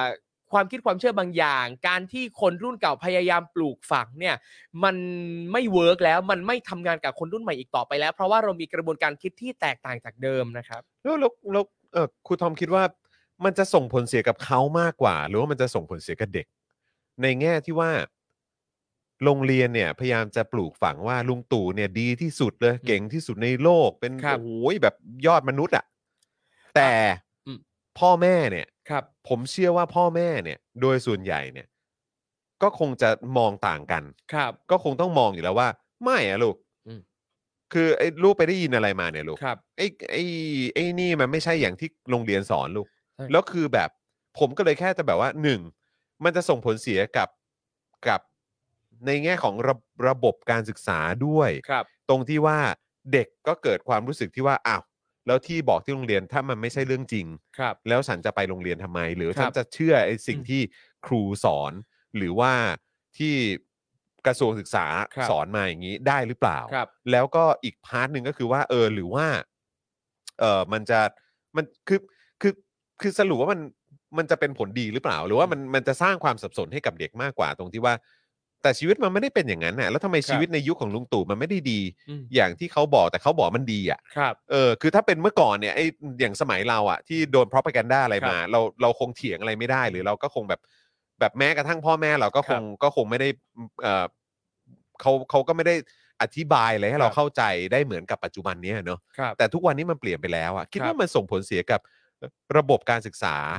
แล้วก็ในเรื่องของอำนาจของพวกเขาหรือว่ามันส่งผลเสียกับเด็กอะ โอ้โห อย่างอันเนี้ยผม อันนี้ ผม อันนี้ก็ผมว่ามันอาจจะเป็นคำถามที่ยากนะ ใช่ แต่ว่าอยากฟังความเห็นครูทอ คือ ม คือผมรู้สึกว่ามันส่งผลเสียกับทุทุกทุกอย่างเลย อืม อะ่ะพอพอเป็นแบบเนี้ยกับเด็กเนี่ยชัดมากว่า คือบางครั้งพอเด็กได้รับข้อมูลบางอย่างมาปั๊บถ้าเป็นเด็กเล็กมากๆ ที่ อืม เอ่อบางครั้งเขาอาจจะยังไม่มีความสามารถด้านการคิดวิเคราะห์มากพอ บางครั้งอาจจะทำให้เด็กเนี่ยสับสนเลยก็ได้ว่า ข้อเท็จจริงมันคืออะไรแล้วตกลงมันคืออะไรเงี้ยบางครั้งเด็กงงคือเด็กไม่ อะไร สามาร ที่ ถจะ เชื่อ ตั ได้ สินใจ อะไร เชื่อ ม คือแม้กระทั่งว่าเอ่อบางครั้งแค่การอยู่ในบ้านการที่พ่อกับแม่สอนไม่เหมือนกันนะเด็กก็งงแล้ว ใช่ ว่าเด็กควรจะเชื่อใครดี อืม แล้วพอเป็นแบบเนี้ยอันนี้ผมไม่รู้ว่ามันอาจจะส่งผลต่อพัฒนาการเด็กด้วยหรือเปล่า อืม เรื่องเกี่ยวกับกระบวนการคิดกระบวนการตัดสินใจ อืมคือประเด็นน่ะมันคือว่า คือคุณกำลังเอาเรื่องโกหกอะ ครับ หรือเรื่องไม่จริงอะ อืม มายัดใส่หัวเด็กไงครับ ครับ คุณบอกว่าลุงตู่เป็นคนดีอะแต่คนดีอะมันมันไม่ได้ทำผิดกฎหมายไง ครับ คนดีมันไม่เป็นกบฏไง ครับ ใช่ไหมฮะ แต่คือแบบไอ้สิ่งที่คุณกำลังสอนเด็กก็คือบอกว่าเนี่ยไอ้คนทำผิดกฎหมาย อืม คนเป็นกบฏเนี่ยเป็นคนดีคนที่ ครับ ยิ่งใหญ่ยอดเยี่ยมมากเลยนะครับ เออแล้วก็โอ้โหทำอะไรทุกอย่างแบบว่า แบบดีมาก ใช่ แต่มันมันมันไม่ตรงกับความเป็นจริง ครั ไง บใช่ คือพอเป็นแบบเนี้ยพอพูดถึงประเด็นเรื่องคนดีปั๊บแน่นอนว่า เดี๋ยวเด็กอะจะแบบ จะงงว่า แล้วจริงๆแล้วคนดีเนี่ยมันต้องเป็นยังไงวะ นั่นน่ะสิ คือทำแบบเนี้ยคือเป็นคนดีเหรอ การไปปล้นอำนาจคนอื่นมาแบบเนี้ย อ๋อ อันนี้นี่คือเป็นคนดีเหรอ ทำผิด ร กฎหมายก็ เออ ก็เป็นคนดี ถ้า เหรอ ผิดกฎหมายการเป็นกบฏอ้าวนี่คือคนดีเหรอ จับแบบว่าพี่ๆของเรา ครับ เข้าคุกอะไรแบบเนี้ยที่เป็นเด็กมัธยมเด็กอะไรต่างๆเข้าคุกอ๋ออันนี้คือแปลว่าเป็นคนดีเหรอ มครับ เฮ้ยมันงงนะเว้ย ครับ คือพวกคุณกำลังทำอะไรกันอยู่ ครับผม แล้วอันนี้ก็ย้ำด้วยนะ คือถ้าเกิดว่าอย่างแบบกระทรวงศึกษาเอง ไอ้คนที่เป็นเจ้ากระทรวงเนี่ย คุณต้องคิดดีๆนะ ครับ เพราะไอ้การที่คุณวางนโยบายหรือใส่อะไรพวกนี้เข้าไปเนี่ยอ่ะถ้าคุณเชื่อในเรื่องของบาปบุญหรืออะไรก็ตามเนี่ย ครับ อันนี้บาปนะเว้ย อืมครับ เพราะว่ามันเป็นการมันส่งผลเสียกับเด็กโดยตรง อืม เพราะก็คือคุณกำลังบอกเรื่องที่มันไม่จริงอ่ะให้กับเด็กอ่ะ ถ้าต่างประเทศเนี่ยเขาจะสอนเกี่ยวเรื่องของการเมืองหรืออะไรก็ตามเขาพูดกันแค่เฉพาะโครงสร้าง ครับ เขาเล่ากันเฉยๆว่าเอาโอเค คนนี้มีหน้าที่อะไรต้องทำอะไรอะไรยังไง ครับ มีความรับผิดชอบอะไร จบ อืม แต่ไม่ได้บอกว่าคนนี้เป็นคนดี คนนี้เป็นแบบโอ้โหเป็นฮีโร่ของประเทศหรืออะไรก็ตาม ครับ เขาไม่ทำอย่างนั้นกัน ใช่คือคือเหมือนกับว่าเดี๋ยวเนี้ยเอ่อในในโลกสากลเขาพยายามจะสอนให้เด็กเรียนรู้ความสีเทามากขึ้น ใช่ เรียนรู้เอ่อ ไม่ใช่ขาวกับดำเท่านั้น ใช่ อืม คือหรืออย่างในนิทานอ่ะในนิทานหลาย ๆ เรื่องเราจะเห็นว่าตัวละครเนี่ย ม มันเป็นอ่าถ้าถ้าเป็นภาษาวรรณกรรมเราจะเรียกว่าตัวกลมกับตัวแบนตัวแบนคือแบบดีมก็ดีสุดไปเลยเลวก็เลวสุดไปเลย ใช่ กับอีกทางหนึ่งคือเป็นตัวละครที่เรียกว่าตัวละครตัวกลม คือมีทั้งดีและเลวเหมือนกับ อ่า คนเราปกติ แล้วคือในโลกสากลอ่ะเขาเขาแทบจะไม่สอนเด็กแล้ว อืม ให้เด็กเห็นว่าคนเราดีสุดหรือเลวสุดแต่จะให้เด็กเรียนรู้ตัวละครที่มีความกลมคือมีทั้งสองด้าน อืม ดังนั้นเวลาที่เราจะสอนเด็กเพื่อให้เรียนรู้เพื่อให้โตเป็นคนที่มีคุณภาพจริงๆ เราควรจะทำให้เด็กเนี่ยเข้าใจในประเด็นนี้แล้วก็ยอมรับความแตกต่าง แล้วก็เข้าใจว่ามันไม่มีใครหรอกที่จะเป็นคนดีแบบทำดีที่สุด ไม่มีใครจะเลวที่สุด อืม ทุกคนอ่าในการกระทำต่างๆมันจะมีเหตุผลของมัน ใช่ แต่พอเราไปยัดใส่หัวเด็กว่า อีคนทำผิดกฎหมายเนี่ยเป็นคนดีเผด็จการที่เป็นคนดีปั๊บอันนี้เนี่ยโอ้โหมันส่งผลเสียเลยอะ ใช่ครับ ใช่ เพราะผมว่ามันเป็นปมนะคุณผู้ช ครั ม บ ผมโตขึ้นมากับแบบเรียนไทยเนี่ย คือผมก็ต้องมาปรับทัศนคติกับพ่อผมเหมือนกันแหละ ครับ คือคืออาจารย์โกวิทก็ต้องช่วยปรับทัศน ค ครับ ติ ผม หรือปรับแบบว่าข้อมูลข้อเท็จครับ จริง เรียนมาปุ๊บเนี่ยก็คือคล้ายๆกันนะฮะทุกสุดสัปดาห์ก็คือว่าก็จะมานั่งเปิดแบบเรียน อืม โดยเฉพาะแบบสปช ครับ เอ่อวิชาสังคมศึกษาอะไรแบบนี้แล้วก็ ครับ ต้องมานั่งถกกับคุณพ่อว่าอะไรมันเป็นยังไง ซึ่งคุณ ครับ พ่อก็จะบอกว่า โอเค มีมีโลกอยู่สองใบลูก อืม ใบหนึ่งก็คืออยู่ที่โรงเรียนเพื่อตอบแบบนี้และทำคะแนนให้ให้มันผ่านไป แต่ในในอีกโลกอีกใบหนึ่งเนี่ยมันคือโลกของข้อมูลและข้อเท็จจริงตาเอ่อทางประวัติศาสตร์ ครับ ที่มันมีข้อมูลมีอะไรอ้างอิงได้ มันเป็น ครับ อย่างนี้นะลูก อืม ให้เข้าใจไว้ซะ ครับ เพราะฉะนั้นคือโตขึ้นมาเนี่ยมันก็แอบสับสนเหมือนกันว่า สรุปว่า คือถ้าอยากจะก้าวหน้าในชีวิตเนี่ย อืม ก็คือต้องโกหกใช่ไหม อืม ต้องใช้ชีวิตอยู่อย่างในโลกโกหก ค อะ รับ ใช่ปะคือถ้าอยากก้าวหน้า อยากได้คะแนนดี อยากผ่านอยากอะไรก็ตามเนี่ยเอออยากได้ใบประกาศนียบัตรหรืออะไรก็ตามเนี่ย ก็ต้องอยู่กับความโกหกเนี่ย ครับ แต่ในขณะเดียวกันโลกแห่งความเป็นจริงอ่ะที่ อืม ภายนอกเขา perceive อ่ะคือ ครับ หมายถึงว่าสังคมโลกเขา perceive แล้วเขารู้แล้วเขามีข้อมูลอ้างอิงได้เนี่ย ครับ ความจริงมันเป็นแบบนี้ ครับ ซึ่งสำหรับผมผมว่ามันน่าเศร้ามากเลยนะ ใช่ ว่าเราอยู่ในสังคมแบบไหนอ่ะ ครับ อยากผ่านก็ต้องโกหกอ่ะ อืม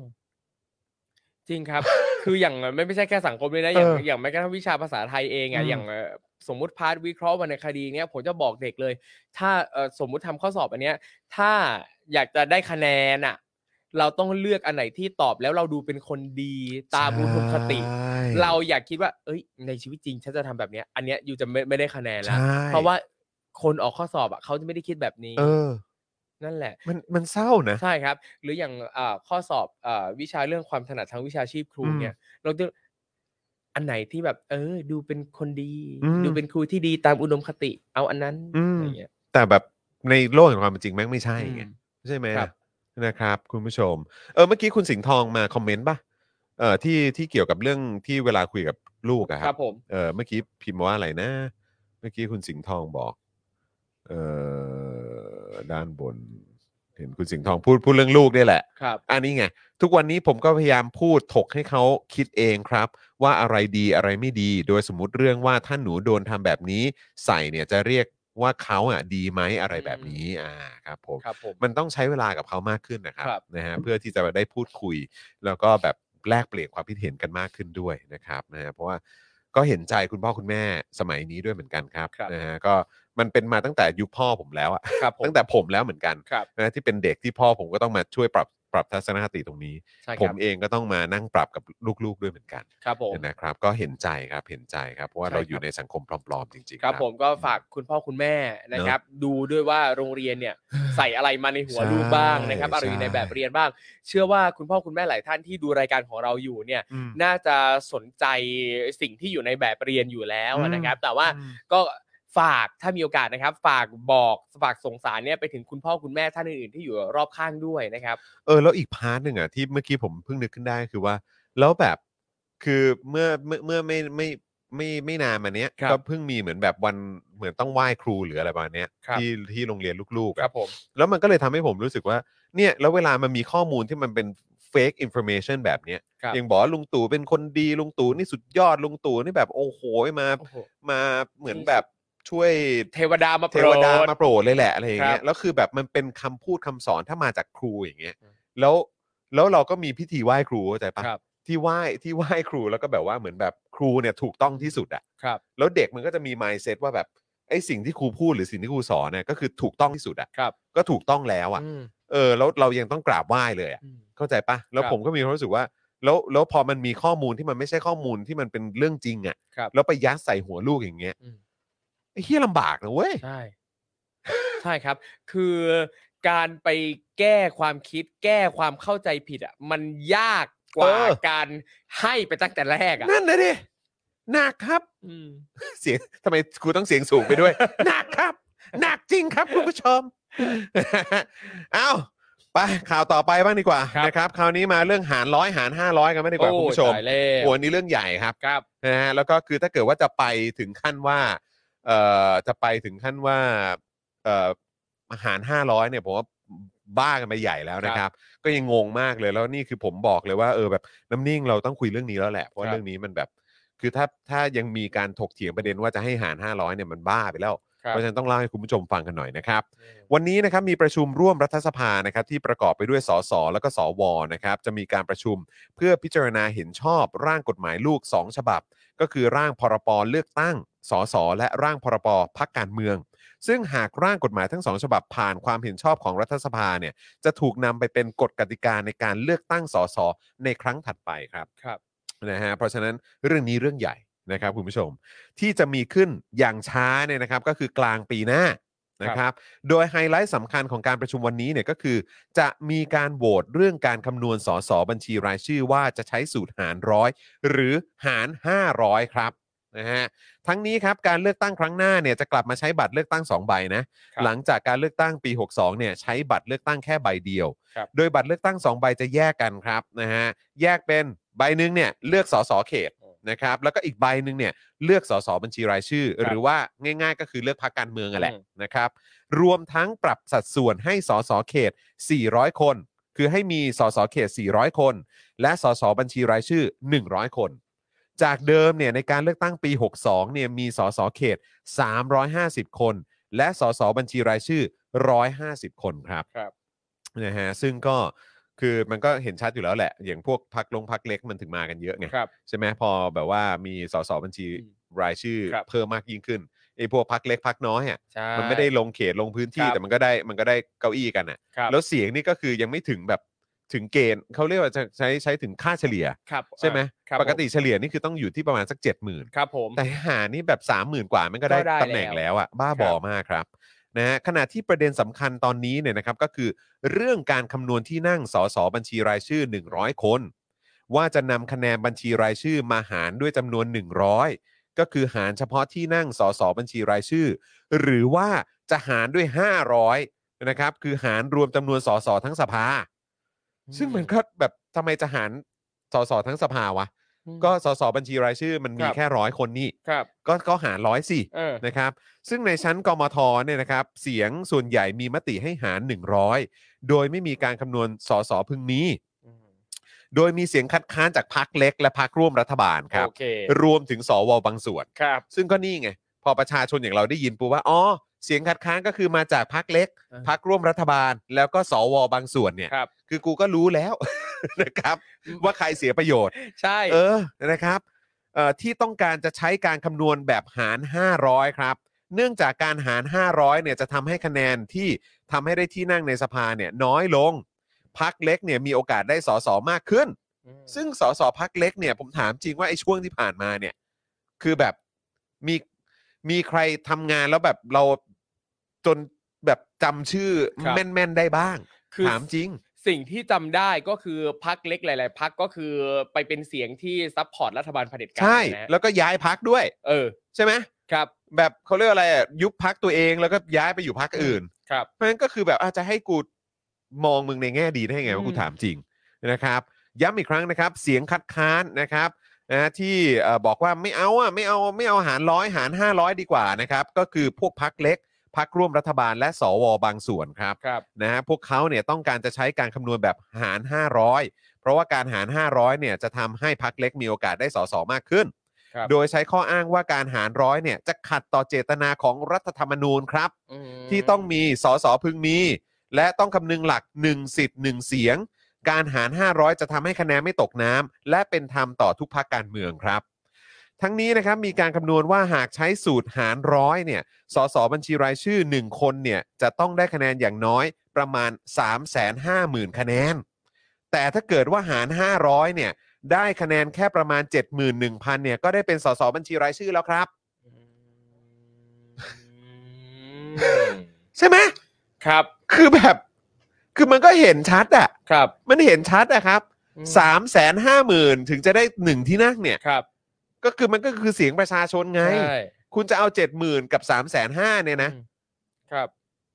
มันก็ต้องสามแสนห้ามันดูสมเหตุสมผลกว่าปะวะ ครับ เออขณะที่วิษณุเครืองามครับ องค์วิษณุมาแล้วจ้า มามายังไงพ่อ นะครับ ว่าไงพ่อ ให้สัมภาษณ์เรื่องนี้นะครับว่า ไม่ว่าจะหารเท่าไหร่ สุดท้ายก็น่าจะไปจบที่ส่งให้สารรัฐธรรมนูญตีความอยู่ดี พอถึงสารรัฐธรรมนูญตีความแล้วแล้วก็ ซึ่งสารรัฐธรรมนูญนี่ก็ อืมนะครับ พอได้ยิน โอเค ชื่อองค์กรนี้สำหรับผมเองผมก็มองบนนะนะครับ ใช่แทบไม่อยากจะคิดต่อเลยว่าพี่จะเทคไซส์ไหนอะนะฮะ นั่นน่ะสิครับ โดยสารรัฐธรรมนูญเนี่ยจะซื้ออย่างใดอย่างหนึ่ง และบอกทางออกไว้ให้อ๋อเออโทษทีฮะจะชี้ครับแหมจะซื้อขอทีฮะจะชี้อย่างใดอย่างหนึ่ง และบอกทางออกไว้ให้นะครับ เมื่อนักข่าวถามว่าก่อนหน้านี้วิษณุเคยบอกว่าการหารด้วย 500 เป็นเรื่องประหลาด หมายความว่าอย่างไง คือวิษณุเองก็เคยบอกนะ ว่าหาร 500 นี่เป็นเรื่องประห ค ลา รั ด บ วิษณุก็ตอบว่าเอาเป็นว่าก็มันประหลาดก็แล้วกันน่ะ อืม แต่ประหลาดเนี่ยไม่ได้แปลว่าผิดนะ เอาเถอะวันสองวันก็รู้เรื่อง แล้วว่าเขาเนี่ยจะเอ่อเอายังไงกันนะครับ วิษณุยังบอกด้วยนะครับว่าการหาร 500 เนี่ย ก็ไม่ค่อยมีใช้กันในโลกอยู่แล้ว คือพอเป็นแบบเนี้ยมันก็ค่อนข้างจะชัดเจนว่าวิษณุเองเนี่ยก็ เออ รู้สึกว่าการหาร 500 นี่คือแบบมันมันเวียดมาก มันประหลาดมาก ครับ แต่การการตอบในครั้งเนี้ยก็คือแบบพยายามจะแบบเซฟตัวเองไว้หน่อย อื อะ ม ว่า เออมันมันก็ก็ประหลาดแต่ก็อะยังไงก็ว่าก็ว่ากัน เออ ก็โค แต่ว่า อะ แต่ว่าก็คือพอบอกว่าไอหาร 500 เนี่ยไม่ค่อยมีใช้กันในโลกอยู่แล้วเนี่ย ครับ คือไอรัฐบาลนี้เนี่ย อะไรที่เขาไม่ได้ใช้หรือว่าไม่ได้เป็นมาตรฐานสากลเนี่ย ครับ มึงก็ชอบทำกัน ใช่เผลอๆไอ้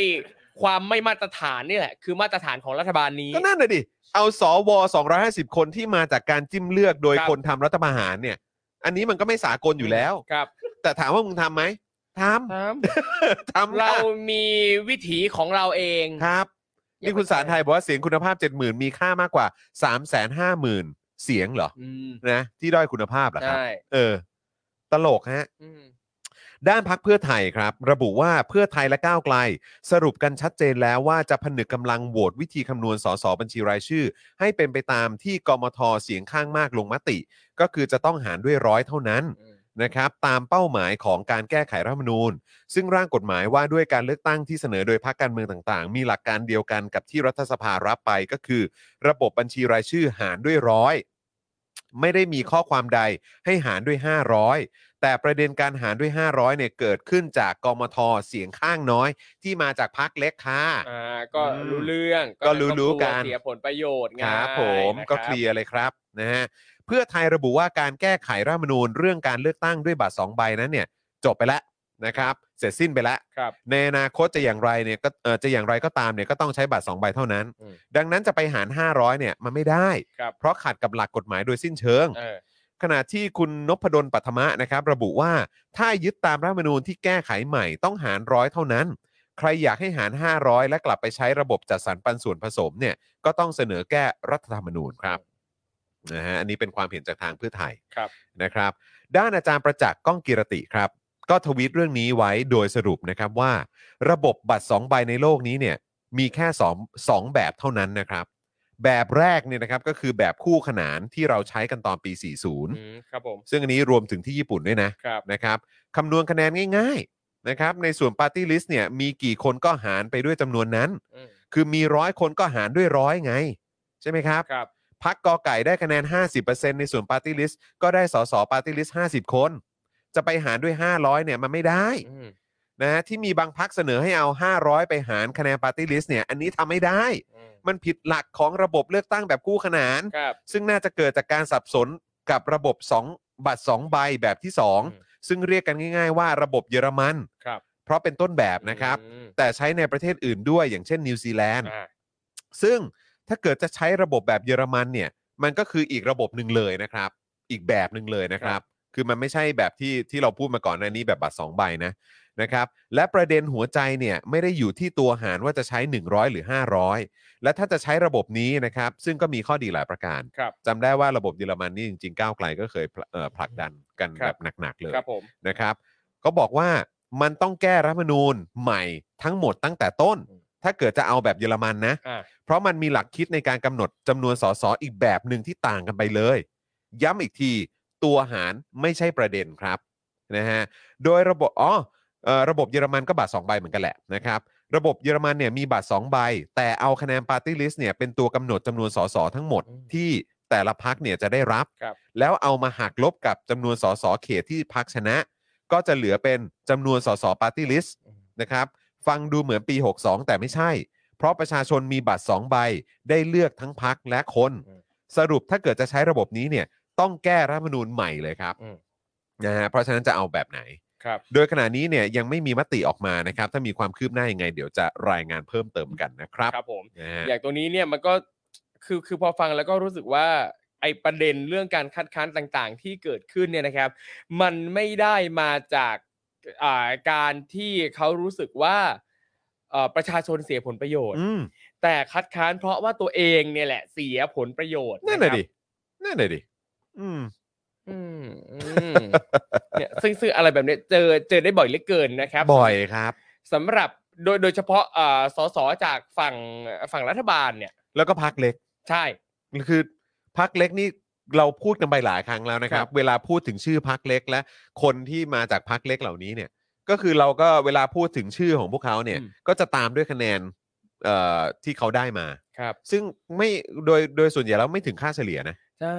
โดยส่วนใหญ่เลยแหละเกือบเกือบทั้งหมดเลยมั้ง ครับ ใช่ไหมฮะ ใช่ คือแบบโดยส่วนใหญ่สามหมื่นกว่าสี่หมื่นอะไรอย่าง ครั เงี้ย บผม แต่ค่าเฉลี่ยมันต้องอยู่ทั้งเจ็ดหมื่น ใช่ ซึ่งอันนี้ก็เหมือนกันถ้าเกิดว่าหารร้อยเนี่ยก็คือคุณต้องได้อย่างต่ำสักสามแสนห้าหมื่น ครับ แต่อันนี่คือเจ็ดหมื่นก็ได้แล้วมันก็ อืม บ้าเปล่า ครับ แล้วเห็นบางเอ่อเห็นผมก็เห็นบางคนนะแสดงความเห็นในโลกโซเชียลว่า เนี่ยเราก็ต้องเอ่อให้ให้ความสำคัญกับ เสียงส่วนน้อยด้วย อ๋อ แต่มันคนละประเด็น มันคนละประเด็น มัคนละ เลยครับ ประเด็น คนละประเด็นครับ เอ เอ อ อ มันคือ นะ การ บ เลือกตั้งแล้วเธอได้คะแนนเสียงน้อยเธอ ครับ ก็จะไม่ได้รับเลือก อันนี้มันก็เป็นสิ่งที่ถูกต้องแล้ว อืม โอ้ ก็ ย มันก็แค่นั้นไง ครับ แค่นั้นเลย เออ การประชาธิปไตยก็คือเสียงข้างมาก ครับ ก็ชนะไป ครับ ใช่ไหมอ่ะเสียงส่วนน้อยก็ถามว่าอ่ะเราต้องรับฟังไหมแล้วก็รับฟัง แต่ถ้า ใช่ อะไรที่มันมันไม่สมเหตุสมผลแล้วก็ ครับ คือเสียงเสียงข้างมากมันได้ตัดสินไปแล้วก็คือจบไง ใช่ คือเสียง เสียงส่วน ถ้าเป็นประชาธิปไตย ถู นะ กต้องครับ เออ เสียงส่วนน้อยเนี่ยรับฟัง แต่ถ้าเธอเลือกตั้งและเธอได้คะแนนน้อย อืม อันเนี้ยเธอก็ไม่ได้เป็นสสไง ใช่ แค่นั้นเอง ใช่ ไม่ใช่แบบโอ๊ยคะแนนน้อยแต่ยังดึงดัน อืม ว่าอยากจะเป็นซะให้ได้ อันนี้ ครับ มันก็ไม่ใช่ไง ครับผม แล้วอันนี้ก็ดอกจันตัวใหญ่ๆนะครับ ครับ ถ้าระบบและกฎกติกาทุกอย่างมันโปร่งใสและประชาชนเนี่ยได้มีส่วนในการตัดสินใจเอ่อเรื่องของกฎกติกาทั้งหมดเหล่านี้นะครับ ครับ นะฮะไม่ใช่ว่าแบบที่มันเป็นอยู่ในบ้านเราตอนนี้ด้วยนะครับ เออนะฮะอ่ะคราวนี้มันมีอีกเรื่องหนึ่ง ครับ ที่เป็นเอ่อที่เขาก็ประชุมกันในสภาด้วยเหมือน ค กั รับผม แล้วก็เกี่ยวข้องกับตำรวจจ้า โอ้โห เออแล้วก็มีคำว่าตั๋วช้างด้วยนะจ้า ตายแล้ เอ ว อนะครับ เรื่องนี้ไม่เมาส์ไม่ได้ครับ ค คุ รั ณ บ ผู้ชผม ม ได้แล้วต้องขอเมาส์กันหน่อยนะครับ แหม่ ไหน ไหนยังไงสิ นี่เลย ออขอฟัง นะครับ หน่อยสิอืม ที่ประชุมร่วมรัฐสภานะครับ ก็ลงมติเห็นชอบร่างพรบตำรวจแห่งชาตินะครับ ขณะที่สสท้วงกมท เพิ่มบทเฉพาะการ ยื้อใช้พรบตำรวจหวังอุ้ม สองเด็กเส้นตัวช้างเป็นผบตรโอ้โห อืม แต่แล้วแซ่บมาก พอได้ ะครับ ยิน แซ่บ อย่างนี้ปุ๊บ มาก กูก็แบบว่าเลิกคิ้วเลยแหละ ใช่ครั ยั บ งไงยังไง ฟังดูสนุกกว่าใต้เตียงดาราอีกนะครับ นั่นน่ะ อั ดิ ใต้ ครับ เตียงผู้พิทักษ์สันติราษฎร์ โอ้ นะครับ ย ผ นี่ ม ไปถึงผบตรนะครับ เออ แล้วอย่างที่บอกไปมีคำว่าตั๋วช้างด้วยจ้า ครับ เออ ใต้เตียงผบว่ะ ครับ เออ ยังไงฮะยังไง อ่ะ ฮะ วันนี้นะครับที่ประชุมร่วมกันของรัฐสภาก็ได้มีการลงมติเห็นชอบร่างพรบตำรวจแห่งชาติ ด้วยคะแนน 494 ต่อ 40 เสียงนะครับ งดออกเสียงใน4เสียง แล้วก็ไม่ลงคะแนนเสียง 1 เสียง ซึ่งร่างพรบตำรวจแห่งชาติเนี่ยก็ถือเป็นกฎหมายว่าด้วยการปฏิรูปประเทศฉบับแรก ที่รัฐสภาเห็นชอบ โดยใช้การประชุมต่อเนื่องยาวนานที่สุดถึง 7 ครั้ง ขณะเดียวกันก็ยังเป็นร่างกฎหมายที่ใช้เวลาพิจารณาในชั้นกรรมาธิการนานถึง 1 ปี 5 เดือน นับตั้งแต่ที่รัฐสภาลงมติรับหลักการเมื่อวันที่ 24 กุมภาพันธ์ปีที่แล้วครับ ทั้งนี้นะครับในการลงมติวาระที่ 2 ที่ประชุมร่วมรัฐสภามีเสียงส่วนใหญ่เห็นด้วย 3 344 ต่อ 181 งดออกเสียง 50 เสียง ไม่ออกเสียง 1 เสียง เห็นด้วยกับคณะกรรมาธิการ เพิ่มข้อความขึ้นใหม่ในมาตรา 169 ทับ 1 เกี่ยวกับหลักเกณฑ์ระยะเวลาดำรงตำแหน่งใหม่ครับ โดยระบุว่าในวาระเริ่มแรกภายใน 180 วัน นับตั้งแต่วันที่พรบนี้ใช้บังคับ ในกรณีที่ไม่อาจนำหลักเกณฑ์วิธีการและเงื่อนไขมาใช้บังคับได้ตามวรรคหนึ่ง ก็จะดำเนินการประการใดให้เป็นไปตามที่กตรกำหนดนะครับ ซึ่งต้องไม่ขัดหรือแย้งกับพรบนี้ อืม พอเป็นแบบนี้ปั๊บยังไงต่อ ส่งผลให้สสหลายคนนะครับ อภิปรายว่าการแก้ไขดังกล่าวจะทำให้กฎหมายเกิดช่องโหว่ในการแต่งตั้งโยกย้ายข้าราชการตำรวจไง นั่นไง เพราะอาจจะมีการโยกย้ายข้ามหัวกัน อืม แล้วก็สอบไปในทางไม่ชอบมาพากล อื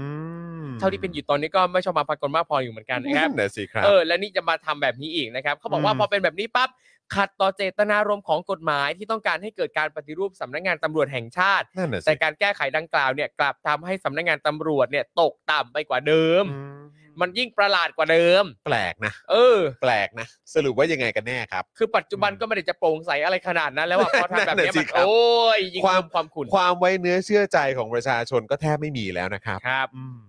ฟังอดิศรเพียงเกตนะครับ ครับ ก็ได้อภิปรายว่าก่อนที่จะถึงช่วงของการแต่งตั้งโยกย้าย ทางสตชเนี่ยต้องรู้ร้อนรู้หนาวตั้งแต่เดือนกุมภาแล้วนะฮะว่า ร่างกฎหมายตำรวจจะเข้าสู่การพิจารณาของรัฐสภา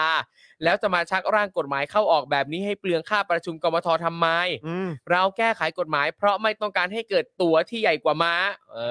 อ และเราต้องการให้เกิดการแต่งตั้งที่มีความยุติธรรม อืม เมื่อไอเอ่อมาตรา 169ทับหนึ่งเนี่ยไม่มีตำหนิ แล้วจะมาแก้ไขทำไม ม ถามหน่อยว่าสภาแห่งนี้เนี่ยเป็นเครื่องมือของใครหรือเปล่า จะถอนไปเพราะคนใดคนหนึ่งอยู่เบื้องหลังมันก็จะไม่ได้ถูกต้องตามรัฐธรรมนูญ อืมอืม ฝั่งคุณรังสิมันต์โรมเองนะครับเนี่ยผู้เปิดประเด็นตัวช้างตั้งแต่ครั้งก่อนนะครับ ครับ ก็อภิปรายว่ามาตรา 169ทับหนึ่งเนี่ยนะต้องบอกว่าเป็นมาตราที่เดิมเนี่ยจะต้องอ่านคู่กับมาตรา 69 ซึ่งมาตรา 169ทับหนึ่งเนี่ยนะครับสาระสำคัญคือการเขียนล็อกเอาไว้เลยครับว่าตำแหน่งต่างๆ นั้นจะต้องเป็นกี่ปี โดยวางกรอบระยะเวลาไม่เกิน 5 ปี นับตั้งแต่พรบนี้ประกาศใช้ อืม ประเด็นสำคัญคือกมทรวมถึงสำนักงานตำรวจแห่งชาติทราบอยู่แล้วว่ากฎเกณฑ์ในการโยกย้ายตำแหน่ง คุณสมบัติการดำรงตำแหน่งต่าง ๆ นั้นมีลักษณะประมาณไหน อืม ท่านรู้อยู่แล้วว่ากฎเกณฑ์กำลังจะเปลี่ยนไป แต่สิ่งที่กมทำคือทำโผตำรวจในลักษณะที่ต่างกัน โดยไม่ได้คำนึงถึงผลที่จะเกิดขึ้น ที่ผ่านมาเนี่ยก็ไม่เคยมีปัญหา เราพิจารณากฎหมายฉบับนี้ได้ด้วยดี หลายเรื่องเนี่ยนะครับทางคุณโรมเองแล้วก็พักก้าวไกลเนี่ยไม่เห็นด้วยเลย แต่ก็ดีใจอยู่บ้างเหมือนกันนะครับ ที่ในมาตรา 69 เนี่ยสุดท้ายมีการกำหนดปีเอาไว้อย่างชัดเจน อืม อย่างน้อยที่สุดอาจจะป้องกันคนที่จะได้รับประเภทตั๋วช้างเข้ามาดำรงตำแหน่งข้ามหัวคนอื่นก็ได้ อืม คุณรังสิมันต์โรมก็กล่าวต่ออีกนะครับว่า เมื่อพิจารณามาถึงตรงนี้อยู่ๆก็เสนอกัน ซึ่งการเสนอแบบนี้เนี่ยนะครับ คุณโรวมก็คิดว่าเป็นการเสนอที่ผิด อืม ถ้าเรายืนยันว่าทำกันแบบนี้ได้ ต่อไปกฎหมายทุกฉบับก็จะเปลี่ยนกันหน้างานได้ นั่นเลยดิ ทั้งที่ในความเป็นจริงมาตรา 169ทับหนึ่งเนี่ยนะครับ เราควรตัดทิ้งด้วยซ้ำไปนะ เพราะมาตรา 69 เนี่ยล็อกไว้อย่างชัดเจนแล้วว่าปีของการดำรงตำแหน่งเนี่ยต้องเป็นเท่าไหร่ เช่น คนที่จะขึ้นเป็นรองผบตร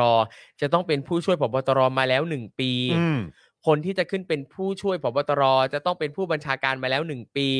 อันนี้คือสิ่งที่เขียนล็อกเอาไว้ไง อืม ซึ่งจะ อืม แตกต่างจากกฎกตรเดิม อืม ในลักษณะที่สามารถยกเว้นได้ อืม ถึงแม้เนื้อหาสาระจะเขียนเหมือนกัน แต่กฎกตรสามารถยกเว้นหลักการตรงนี้ได้ อืม และสิ่งที่แตกต่างจากเดิมก็คือ คนที่ขึ้นเป็นผู้ช่วยผบตร และรองผบตรจะต้องมีอาวุโส 100% อืม หมายความว่าตำแหน่งว่างเท่าไหร่ก็คัดจากคนที่อาวุโสเท่านั้น อืม ซึ่งจะไม่มีกรณีข้ามหัวคนอื่นเกิดขึ้น อืม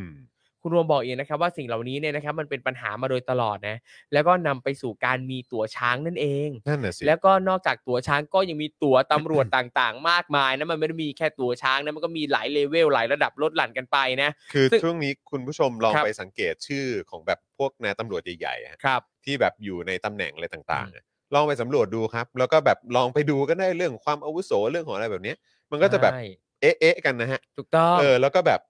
ยังไง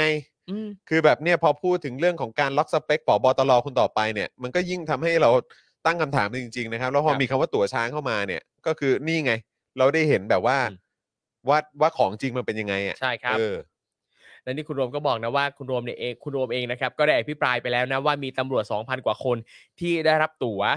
บางส่วนได้รับตั๋วช้าง อืม สิ่งที่เกิดขึ้นนะครับไม่ได้ส่งผลกระทบกับคนที่อ่ากับคนไม่กี่คนที่ถูกข้ามหัวนะ แต่ว่าประเด็นสำคัญเลยคือมันทำให้ความเชื่อต่อระบบคุณธรรมของวงการตำรวจเนี่ยพังทลายลง ใช่ ทลายยิ่งกว่าที่ทลายอยู่นะครับ อืม แล้วก็วิธีการแบบนี้เนี่ยนะฮะมันเกี่ยวพันกับคนเป็นล้าน อืม นะครับมันไม่ได้กระทบกับตำรวจที่อยู่ในตำแหน่ง แต่ว่ากระทบกับครอบครัวของเขา อืม วันนี้เนี่ยนะเชื่อว่าคนที่นั่งอยู่ในที่แห่งนี้เนี่ยรู้ว่าเกิดอะไรขึ้น แต่เรากำลังจะอนุมัติให้เกิดตัวช้างอีกรอบ อืม ท่านกมทโดยเฉพาะท่านที่มาจากสำนักงานตำรวจ รู้ดี รู้อยู่แก่ใจเลย อืม ว่ากำลังช่วยใคร อืม สิ่งที่กำลังจะเกิดขึ้นต่อไปนี้ไม่ใช่แค่การวางตัวคนที่จะไปเป็นรองผบตรเท่านั้น แต่คุณรวมบอกเลยนะว่าได้ยินมาว่าลำดับท้ายๆเนี่ยกำลังจะได้รับสิทธิในการข้ามหัวคนอื่นขึ้นมาเป็นรองผบตรแล้ว ปีถัดไปก็จะเป็นผบตรเลย นั่นไง โอ้ยตายแล้ นั่น ว ไงคุณผู้ช ทำไมมันง่ายทำไมมันไวละอะไรขนาดนั้น นั่น เล่า น่ะสิครับ อืม นั่นน่ะสิครับ แล้วคือแบบเนี้ยจะให้เชื่อได้ยังไง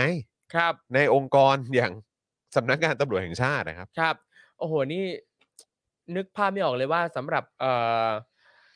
คนทั่วไปชาวบ้าน อืม ตาสีตาสาที่หวังว่าอยากจะมารับราชการตำรวจ เพื่อจะเติบโตไต่เต้าขึ้นไป อืม ได้เนี่ยโอ้โห ต้องทำงานถึงแค่ไหนก่อน อืม นะครับ นั่นน่ะ หรือ สิ แบบ ครับ จนถึงวาระสุดท้ายของชีวิตเนี่ยจะมีโอกาสได้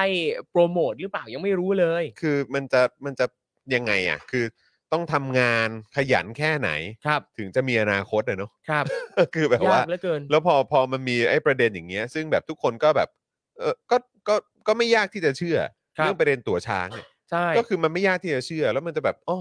สรุปว่าก็คือสังคมก็จะเป็นอย่างเงี้ยเหรอ ครับ โอ้ ตำรวจชั้นผู้น้อยก็เป็นชั้นผู้น้อยต่อไปนะค ครับ รับผมอืม เขาบอกว่าเหตุผลที่กมทต้องขอ 180 วันในการชะลอกฎหมายที่กำลังจะผ่านสภาออกไปนะครับ ก็เพื่อที่จะได้วางไข่ วางทายาทอสูรตั้งแต่รองผบตร ไปจนถึงตำรวจระดับชั้นที่น้อยที่สุด อืม ซึ่งก็คือช่วงเดือนเมษายนมากไปกว่านั้น ท่านอ้างถึงการโยกย้ายที่ไม่เป็นธรรมที่เขาอาจจะได้กลับมา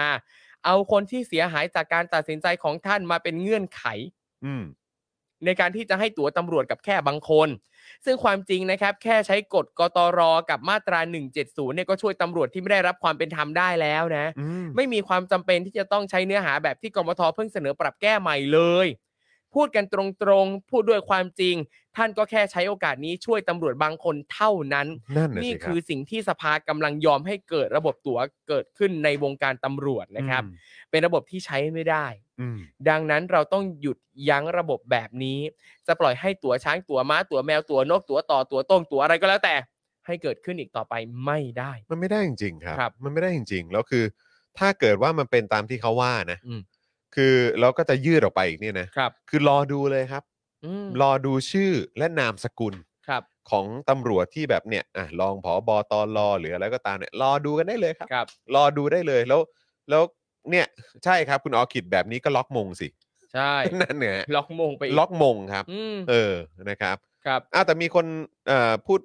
พูดต่ออีกหน่อยใช่ไหม ครับผมอีกสักหน่อยครับ ขอดู สม ชื่อ หนะ สมชาย สมชาย สมชายเอ้ย ครับ สมชาย จ้า สมชายแสวงการครับ ครับ นี่ท่านสวนะครับ อืม ในฐานะกมทนะครับ ก็ ที่ได้แก้อ่าที่ได้ข้อแก้ไข ที่ได้ขอแก้ไขมาตรา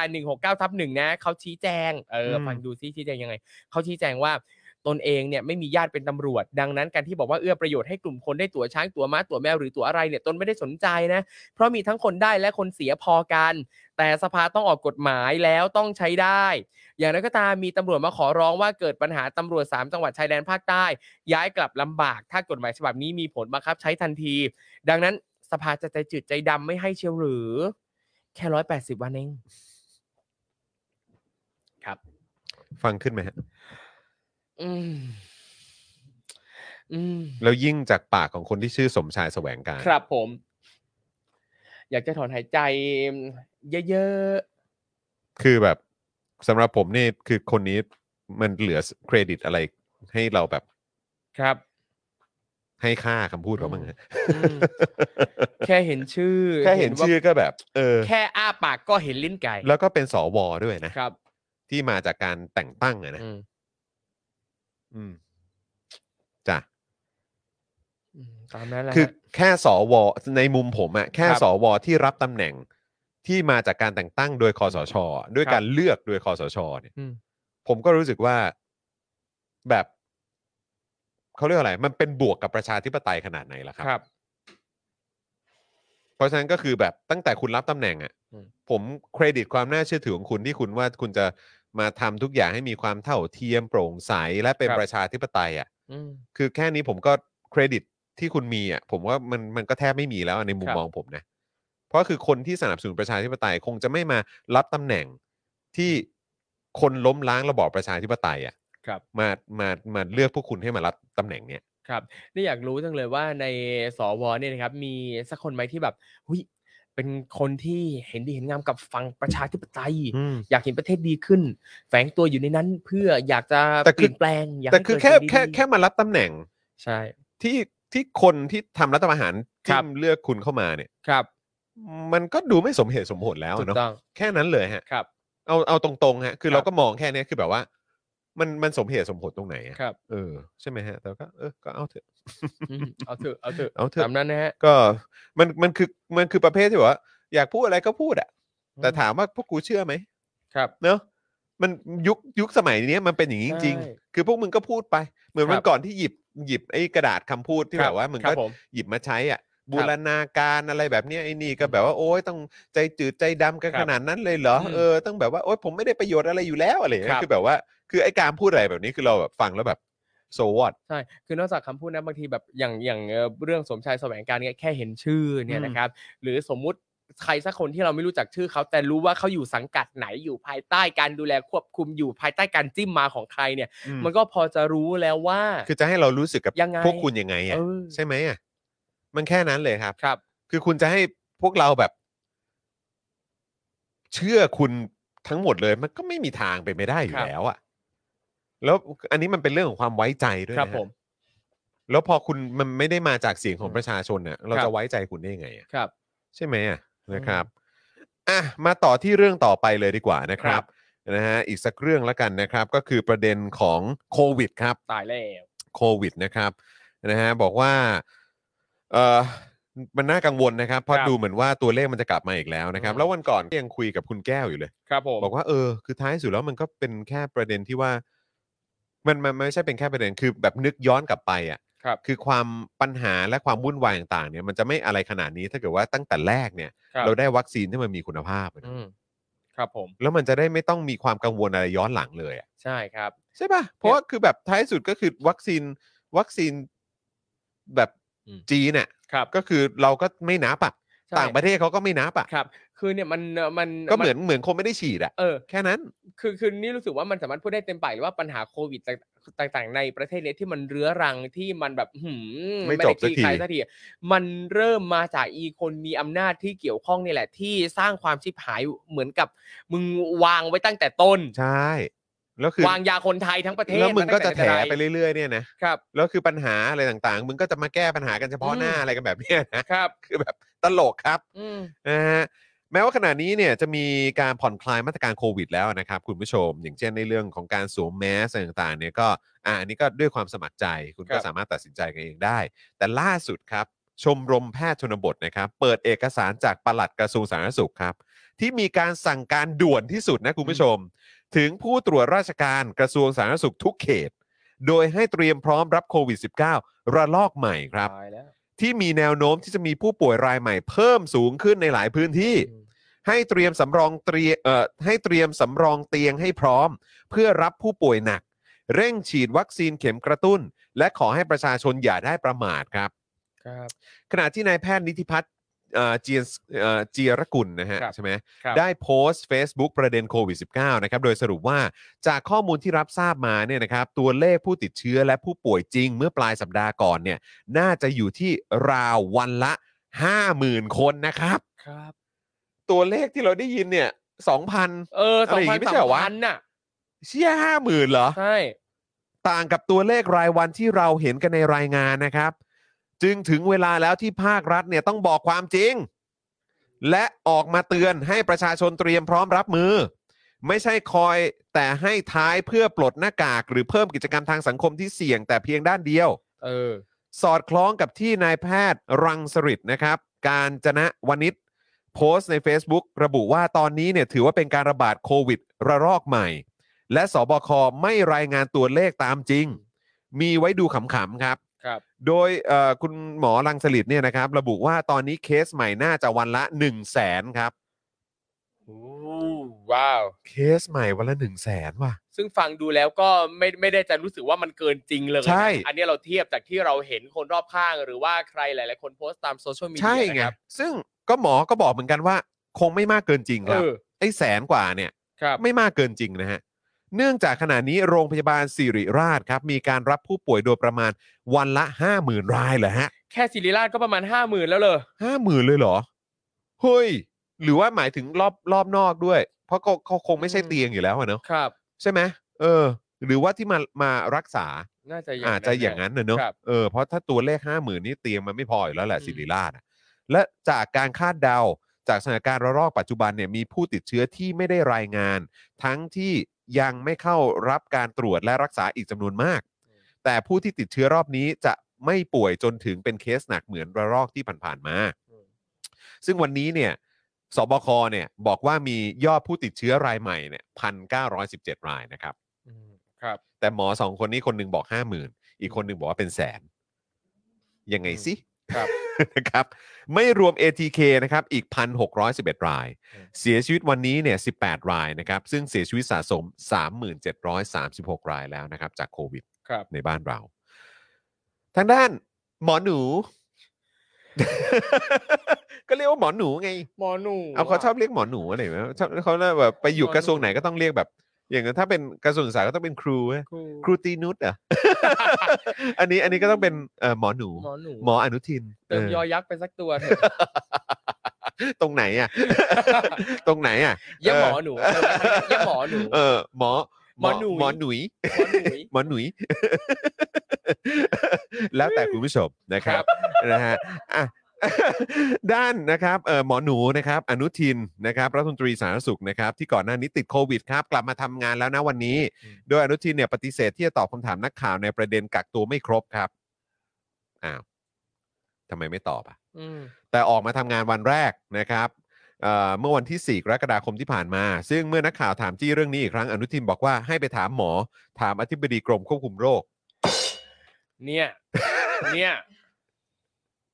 เนี่ย เนี่ย อ๋อครับผมคือพอนักข่าวถามว่าอ้าวกักตัวไม่ครบไม่ใช่เหรอเออก็บอกว่าให้ไปถามหมอ แล้วก็ให้ไปถามอธิบดีกรมควบคุมโรค เนี่ยเนี่ย คือประเด็นก็คือว่าเขาถามมึง อืมจริง ประเด็นคือเขาถามมึง โอ้ยอีหนู ตอบสิเออโอ้ย ชอบซาวเอฟเฟกต์เหลือเกิน คือไงคือกูต้องขับรถไปถามอธิบดีกรมควบคุมโรค ครั อะ บ อะไรวะ ขณะที่นายแพทย์โอภาสนะครับ การกวินพงศ์นะครับอธิบดีกรมควบคุมโรคนะครับ ก็บอกว่าเรื่องการกักตัวของอนุทินเนี่ย ไม่มีปัญหา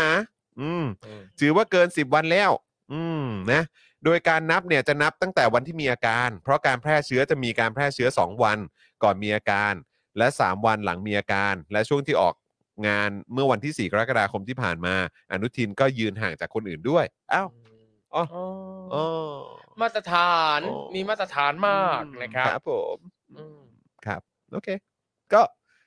เอาเป็นว่าเอางี้แล้วกัน ตามความเข้าใจกูอะ ครับ ถ้าเป็นพวกมึงอะทำอะไรก็ไม่ผิดหรอก ใช่ โอ้ยจันแบร์ แค่นั้นเลยฮะ ครับ แค่นั้นเลยครับ ใช่ครับกูอาร์สเรียลครับครับ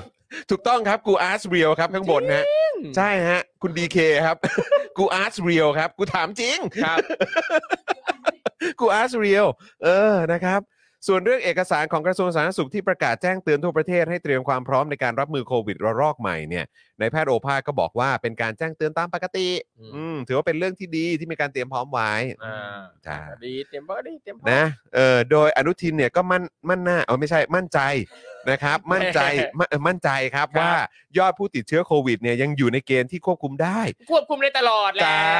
เออเพราะส่วนใหญ่ฉีดวัคซีนแล้ว อืม นะ และเมื่อเราเปิดประเทศเนี่ยก็มีโอกาสที่จำนวนผู้ติดเชื้อจะเพิ่มขึ้น อืม ส่วนเรื่องยาที่มีความกังวลกันก่อนหน้านี้ ว่าจะพอกับการรักษาหรือไม่อนุทินบอกว่า ได้สั่งให้เตรียมเรื่องยาและสถานพยาบาลให้พร้อมแล้ว เชื่อไหมครับ คืออียาต่างๆ พวกเนี้ยนะ ฟ้าทลายโจรนะ หรือว่า เออคือจะบอกว่าถ้าเรา ครับ สะถ้าถ้ามันมีขายทั่วไป ถ้าเราสามารถซื้อมาตุนได้อะ ครับ เห็นเห็นแบบนี้ปั๊บกูอยากซื้อมาตุนเลย นั่นน่ะดิ พอเขาบอกว่าเนี่ยได้สั่งให้เตรียมให้พร้อมแล้วโอ้โหกูไม่มั่นใจเลย จ้า อะเพื่อฉุกเฉินนะไม่มีแน่นอนอะ จ้านั่นน่ะสิครับ อื้อหือ นั่นแหละคุณผู้ชม ก็มาเล่าสู่กันฟัง ครับ นะครับ มาเล่าสู่กันฟังครับ ครับ นะฮะเอ้า นี่ซีโอเฟรนชิก เอ้ย นี่มันนั่งอยู่พักหนึ่งแล้วแบบ เอาแล้ว แบบนี้มาเข้าซีนดีกว่า ต้องมาแล้ว เออ ต้ จา อน มล้ว จานแบงค์จานแบงค์จัดจัดกล้องให้หน่อยได้ไหม เออ เออเนี่ยเนี่ยเนี่ยเนี่ยเอ ต้อองมาแล้ว เนี่ยเนี่ยเนี่ยเนี่ยเออ ไหนมาทั้งทีนี่ยังเหลืออีกข่าว แล้วเรื่องน้ำมงน้ำมันด้วย เดี๋ยวจะได้ถามแบบว่าถามซีอหน่อยว่า จริง เรื่องของน้ำมันนี่ทำให้ ใช่ ราคาเฟรนชิกขึ้นหรือเปล่า ใช่ เออ เพราะ ต้อ ว่าง ขึ้นราคาไหม น้ำมัน เออ ที่ใช้ทอดไก่เนี่ยเป็น ฮะ เบนซิน ไม่ใช่เบนซิน อ๋อ ไม่ใช่เบนซินโอ้โหทอดทอดด้วยเบนซินเหรอ บอก เนี่ย เลยใช้น้ำมันแพงเพราะใช้เบนซินนะครับ เออ เออเบนซินด้วยนะ ไม่ใช่โซฮอลด้วยนะ ไม่ใช่โซฮอลด้วยนะ เออนะครับ นี่นี่เออเออได้ยินไหมได้ยินไหม สวัสดีค่ะได้ยินปะ อ่าอ่าได้ยินไหม ทำไม อ่า ทำไม อ่าอีกที ได้ อีก ยิ ที นไหมคะฮัลโหล อ่าโอ้โห สวัสดีค่ะ ซีโอมาเอง มี ซีโอมาเอง เอ ต้องยอม อ จริง โอ้โห ครับผมซีโอเป็นไงฮะ ช่วงนี้คนรอบข้างนี่ติดโควิดเยอะไหมฮะ ติดโควิดไม่รู้แต่ติดใจ เปล่า เราอะเกี่ยววะ เดี๋ยวเขาถามถึงคนรอบข้าง ไม่ได้ถามคนข้าง เอาเหร ๆ อ อัน เหรอ เนี้ย เหร เรีย อก ว่าฟังไม่ได้สา โอ้ ร โอ้โอ้โอ้โอ้ คือหมายว่าจะได้ยินอะไรได้ฟังอะไรปั๊บอื้อหือโยงมาถึงอยู่คนเดียวเขาแบบคนรอบข้าง แปลว่า คนนั้นคนนี้คนนู้นคนนั้น คนคนรู้จักอะคนรู้จัก อ๋อคนทั่วไปคนอื่น หรือคนคนในเฟซอย่างเงี้ย เออ คนในโซเชียลเนี่ย เออ มี เออ มี ติด คน กัน รอ ห บ มด ข้าง แล้ว เออ ไม่ไม่แล้วคือ คือ คือล่าสุดเนี่ย มี มี ค่ะ ไหมแบบว่าขึ้น 2 ขีด แล้วเอามาบอกว่าแบบเหมือนซีซั่นนี้ไม่รอดกันอีกแล้วอะไรแบบ มี นี้ ค่ะมีแล้วก็คนที่ติดรอบสามรอบสองเนี้ยก็มีค่ะ เออ ก็มีด้วยเหมือนกัน ใช่ใช่ เพราะฉะนั้นในที่เขาบอกว่าจะมีกันวันละห้าหมื่นหรือแสนคนเนี่ย ครับ คือก็รู้สึกไม่แปลกนะ ใช่ ใช่ครับ คือเพราะว่าคือแค่เฉพาะแบบใน Facebook เราอะที่แบบว่าที่เขาแบบมาโชว์กันว่าเนี่ยขึ้น 2 ขีดแล้วเนี่ย เออ ครับ คือผมว่าก็มีเยอะมากเลยนะ เยอะ คือแค่ ยะ แค่เฉพาะข ะ องเราวันหนึ่งอาจจะแบบ4ี่ห้ารายอย่างเงี้ย ครับ แล้วแค่เฉพาะคนที่เรารู้จัก4ี่ห้ารายแล้วคนอื่น ใช่คน ที่ อื่ เป็น นเรา ล้านไม่รู้อี ค ก น เนาะ เนี่ย อืม เออมันจะแบบมันจะมีทั้งหมดทั้งประเทศแค่พันกว่าคนเนี่ยเหรอ ครับ แล้วคือเห็นหลายคนเนี่ยก็โพสต์เอ่อว่าซีซั่นเนี้ยเรียกว่าเป็นซีซั่น All Star ครั เรื บ อบดาว หลายคนเป็นแล้วเป็นอีกเป็นแล้ว อืม เป็นอีก เออโอ้นี่ใช้คำว่าออสตาเลยวะ ใช่ ใช่ All Star เหมือนการการประกวดหลาย ๆ อย่าง เออเหมือนประกวดเรียลลิตี้เลยอะ เออประกวดที่แบบเอาแชมป์แต่ละซีซั่นเนี่ยมาแข่งกันอีก เอ รอ อบ มาเจออีกรอบ แบบ All Star เพราะฉะนั้นไอ้ติดรอบ 2 รอบ 3 นี่ก็คือว่าเออมันไม่ได้เกินจริงเลยเนาะ ไม่ได้ ครับ เกินจริง เอ ค่ะ อ เป็นการขิงกันด้วยซ้ำ เออแต่ เออ แต่ตรงนี้พวกเราก็คือคนละหนึ่งรอบนะครับ ผม เออก็ขอให้เป็นอย่างนั้นต่อ โอ้ยรอบเดียวก็พอแล้วนะ เอา All Star ด้วยไหมฮะ ไม่เอาถ้าเอ่อคือเลือกได้ก็ขออย่าเลยนะครับแต่ อ ก็ ย่าเลย คือเราก็ยังอยู่ข้างนอกก็ยังระมัดระวังอยู่นะ ใช่ใช่ใช่ใช่ใช่ เออนี่คุณ ใช่ จูนบอกว่าบางคนบอกว่าเป็นรอบเก็บตกฮะ รอบเก็บตกเก็บ คืออะไร ตกมา ฮะ แล้วจ้า ถ้ารอบถ้ารอบเก็บตกนี่คือมันต้องแบบเหมือนอารมณ์แบบฉีดวัคซีนนะ อืม เออคือเรียกว่าฉีดวัคซีนแบบเก็บตกเนี่ยยังพอ ครับ ยังพอเข้าใจ รอบเก็บตกนี้หมายถึงแบบ คนที่ก่อนหน้าเนี้ย รอดมาโดยตลอด เออ ใครยังใครที่ยัง มึง รอด ต้อง ยู่ เป็นกันแล้วแหละ ต้องเป็น มึงต้องเป็นกันแล้วแหละ ต้อง เอ ป็นอซหน่ย นะครับ เก็ตกมาแล้วจ้า อ่ะแต่คราวนี้เหลืออีกหนึ่งข่าวคุณผู้ชม ครับ นะครับที่อยากจะมาคุยกันแล้วดีเลยไหนๆเอ่อซีโอเฟรนชิกก็มา อ่ะ นะแล้วก็ครูทอมด้วยตอนที่เรา ค่ะ คุยกันตั้งแต่ตอนต้นเกี่ยวเรื่อง ครับ ของราคาน้ำมัน ครับผม ใช่ไหมครับ แล้วครูทอมขับรถมาจะครบปีแล้ว ครับ เออเดี๋ยวต้องมามาสัมภาษณ์เออเขาเรียกว่าการใช้ชีวิตที่มีรถเนี่ยว่ามันเป็นยังไง ครับ นะครับ ใช่ ค่าน้ำมัน อ่า การดูแลรักษาใช้ชีวิตอยู่ในเมืองหลวง ครับผม ค่าครองชีพก็สูงเอ ครับ ออยากจะถามมุมมองด้วยเหมือนกัน ครับ แต่เราไปเอ่อมาติดตามกันก่อนดีกว่า ได้ นะค ครั รับบ เพราะว่าประยุทธ์เนี่ยเขาก็ตั้งตนนะครับเป็นประธานคณะกรรมการเฉพาะกิจ แก้วิกฤตพลังงานครับ ชอบการใช้ว่าตั้งตัวเองอะ ตั้งตนครับ ตั้งตนน่ะคือ ตั้ง แบบ ตนนะฮะ ได้ถามความเห็นคนอื่นบ้างไหม เออนี่คือไปยืนยืนยืนอยู่หน้าทุกคนแล้วก็พับพับพับ เออ เป็นอย่าง กู นั้น จะเป็นเอาตำแหน่งนี้มาให้กู เหมือนแบบพับพับพับแบบตบอ่ะข้าพเจ้าได้แบบว่ารับตำแหน่งนี้เรียบร้อยแล้ว แบบ อ๋อ เออแล้วแล้วแล้วจังหวะนั้นคือทุกคนแบบฮึแบบเนี้ย อะไรนะ เออแบบ อะไรนะ เดี๋ยวก่อนมึงจะเอากี่ตำแหน่ง ซึ่งอะไรนะเนี่ยคือทั้งประเทศนะ ครับ คือคนทั้งหมดแม่งงง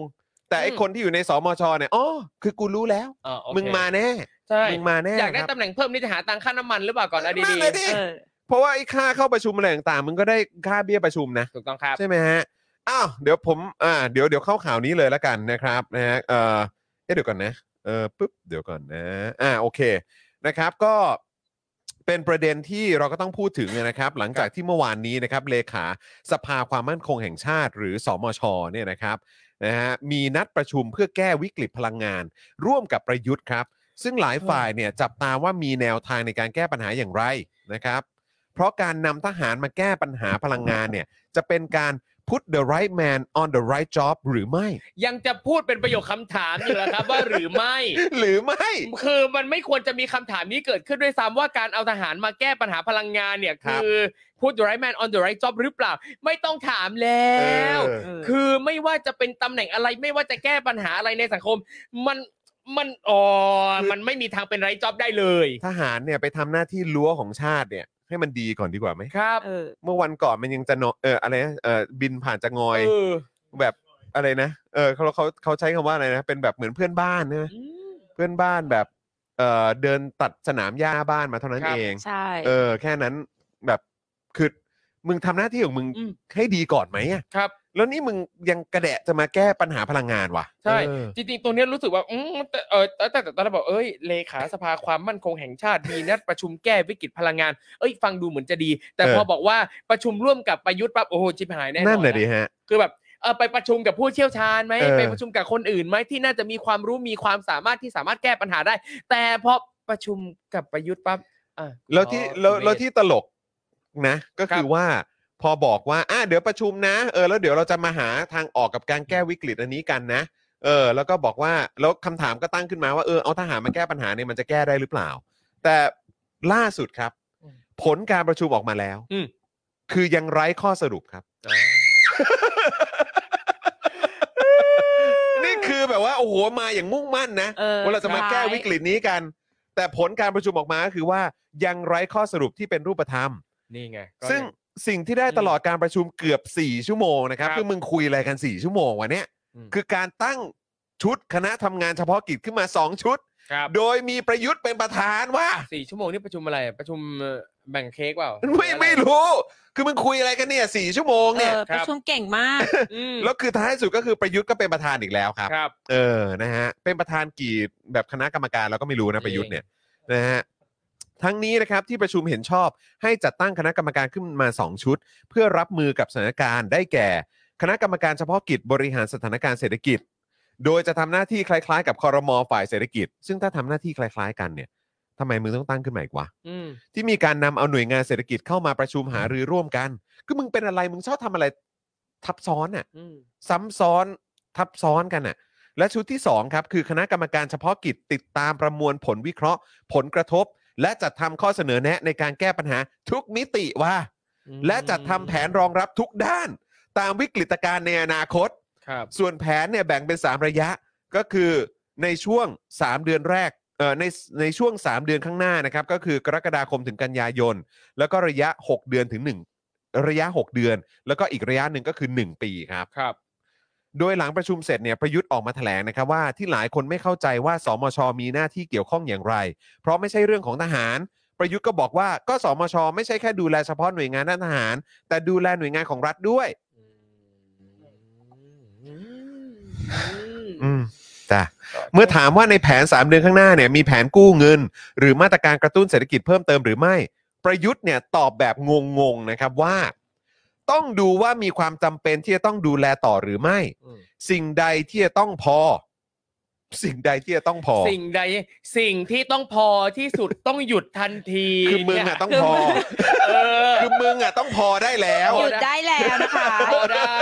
พอได้แล้ คือ ว มึงอ่ะต้องพอได้แล้ว ยังอีก คือสิ่งใดที่จะต้องพอเดี๋ยวมึงถามกูใช่ไหม ใช่ กูกูก็จะตอบให้ว่ามึงไงมึงอ่ะต้องพอ เอ เอ อ อ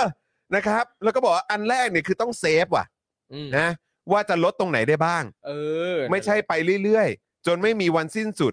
ก็จะไปไม่ได้หมด แปลว่า เอออ อะไรวะ ใช่ ถ้ามันไม่ได้แล้วจะกู้เงินหรือไม่ ควรต้องทำไหม อืม จะปรับเปลี่ยนพฤติกรรมคนใช้รถใช้ถนนได้หรือไม่ มันเกี่ยวข้องกันหมด อืม มึงพูดอะไรอ่ะครูทอมขออนุญาตคุณช่วยคุณช่วยอ่านประโยคเมื่อกี้หน่อยหรือว่าผมอ่านแบ่งแบ่งประโยคผิด อืมไม่ไม่ผิด ไม่ผิดใช่ไหม ไม่ผิด คุณผู้ชมลองฟังพร้อมกันนะ คือผมรู้สึกว่าไม่แปลกใจเลย ที่น้องน้ำนิ่งบอกว่า ประยุทธ์ตอบแบบงงๆอะ ครับ นะครับ นะประยุทธ์ตอบแบบงงๆว่า ต้องดูว่ามีความจำเป็นที่จะต้องดูแลต่อหรือไม่ เออเออ ดูแลต่อหรือไม่ดูแลอะไร เออดูแลอะไรต่อ สิ่งใดที่จะต้องพอ อันเนี้ยผมว่าเผลอๆเนี่ยประยุทธ์อาจจะกำลังแบบตั้งคำถามกับตัวเอง อะไรว่าต้องพ ต อ อนเขาพูดนี่เขาเสียงเหนื่อยๆป่ะ เออ ไม่รู้ ไม่รู้ เสียงเบอร์ตลอดเลย เปรยกับตัวเองพยายามหาคำตอบ เออ อะไร เงี้ยว ะต้องพอ ไม่ได้บอกไม่ได้ถามประชาชนแต่ เออ อะไรว่าสิ่งใดว่าที่ต้องพอ หรือว่าคุณพูดไม่ครบ สิ่งใดที่จะต้องพอเพียง อ๋อ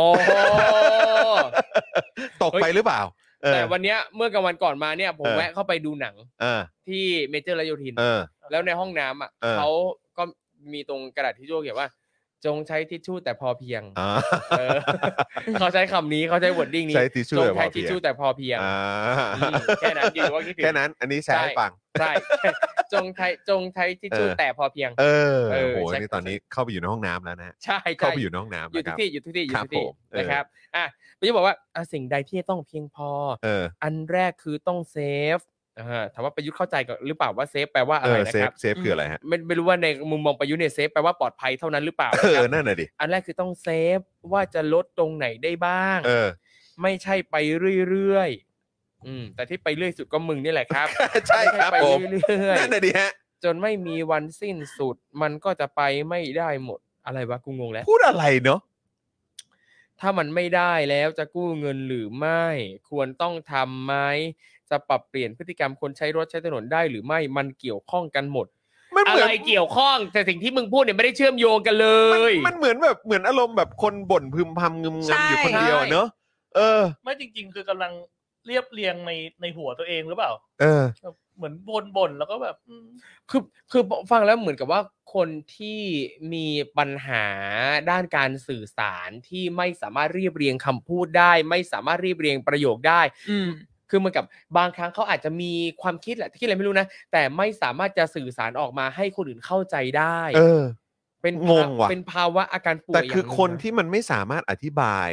ให้คนอื่นฟังได้ก็คือแปลว่ามันไม่เข้าใจป่าวะ ใช่ ใช่ ใช่ พูด ไหม เหมือนคนไม่ได้เข้าใจในสิ่งที่พูดอ่ะ คือถ้าเกิดว่าคนเข้า พูดว ใจ นไปว อะ นมา มันต้องอธิบายออกมาได้แบบ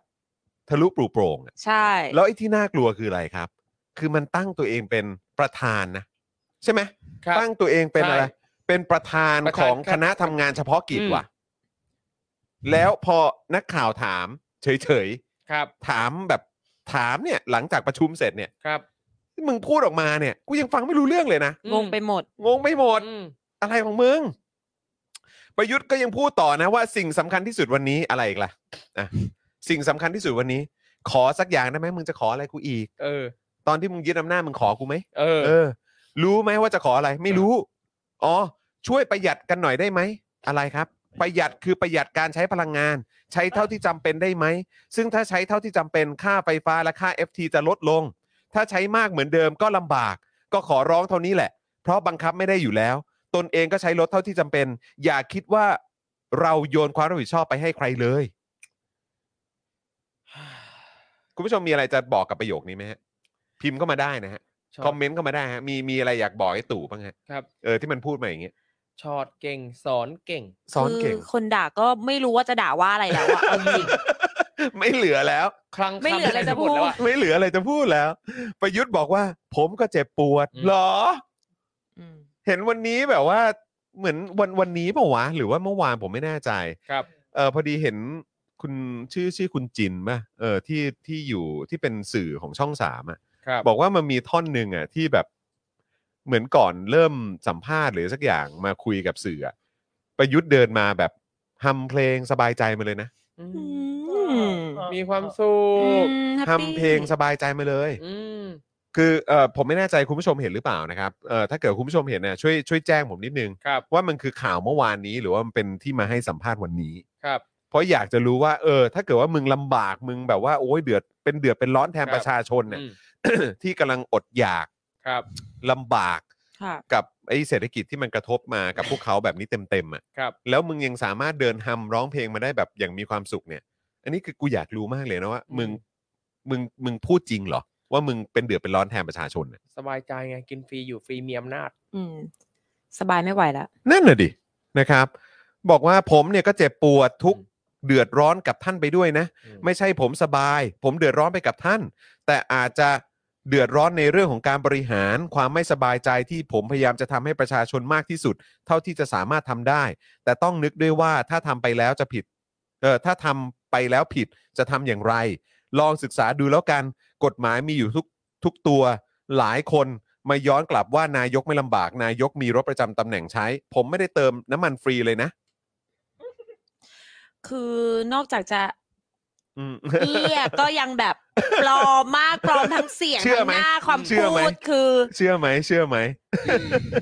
คือไงดีคุณทอม แต่พอคิดว่าการที่เขาบอกว่าผมไม่ได้เติมน้ำมันฟรี มันก็มันก็แปลว่า แปลว่ารถประจำตำแหน่งตัวเองตัวเองเติมเองเหรอ ไม่ผมผมว่าถ้าตีความง่ายก็คือ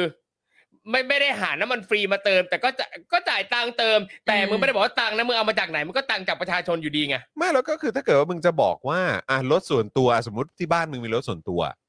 ค่ะ มึงมีรถส่วนตัว คือหมายความว่าไม่ใช่รถไอ้รถหุ้มเกราะรถรถอะไรกันกระสุนอะไรนั่นนะคือมีรถส่วนตัวเหมือนกัน ก็คือที่บ้านก็มีรถส่วนตัวต้องใช้เหมือนกัน อืม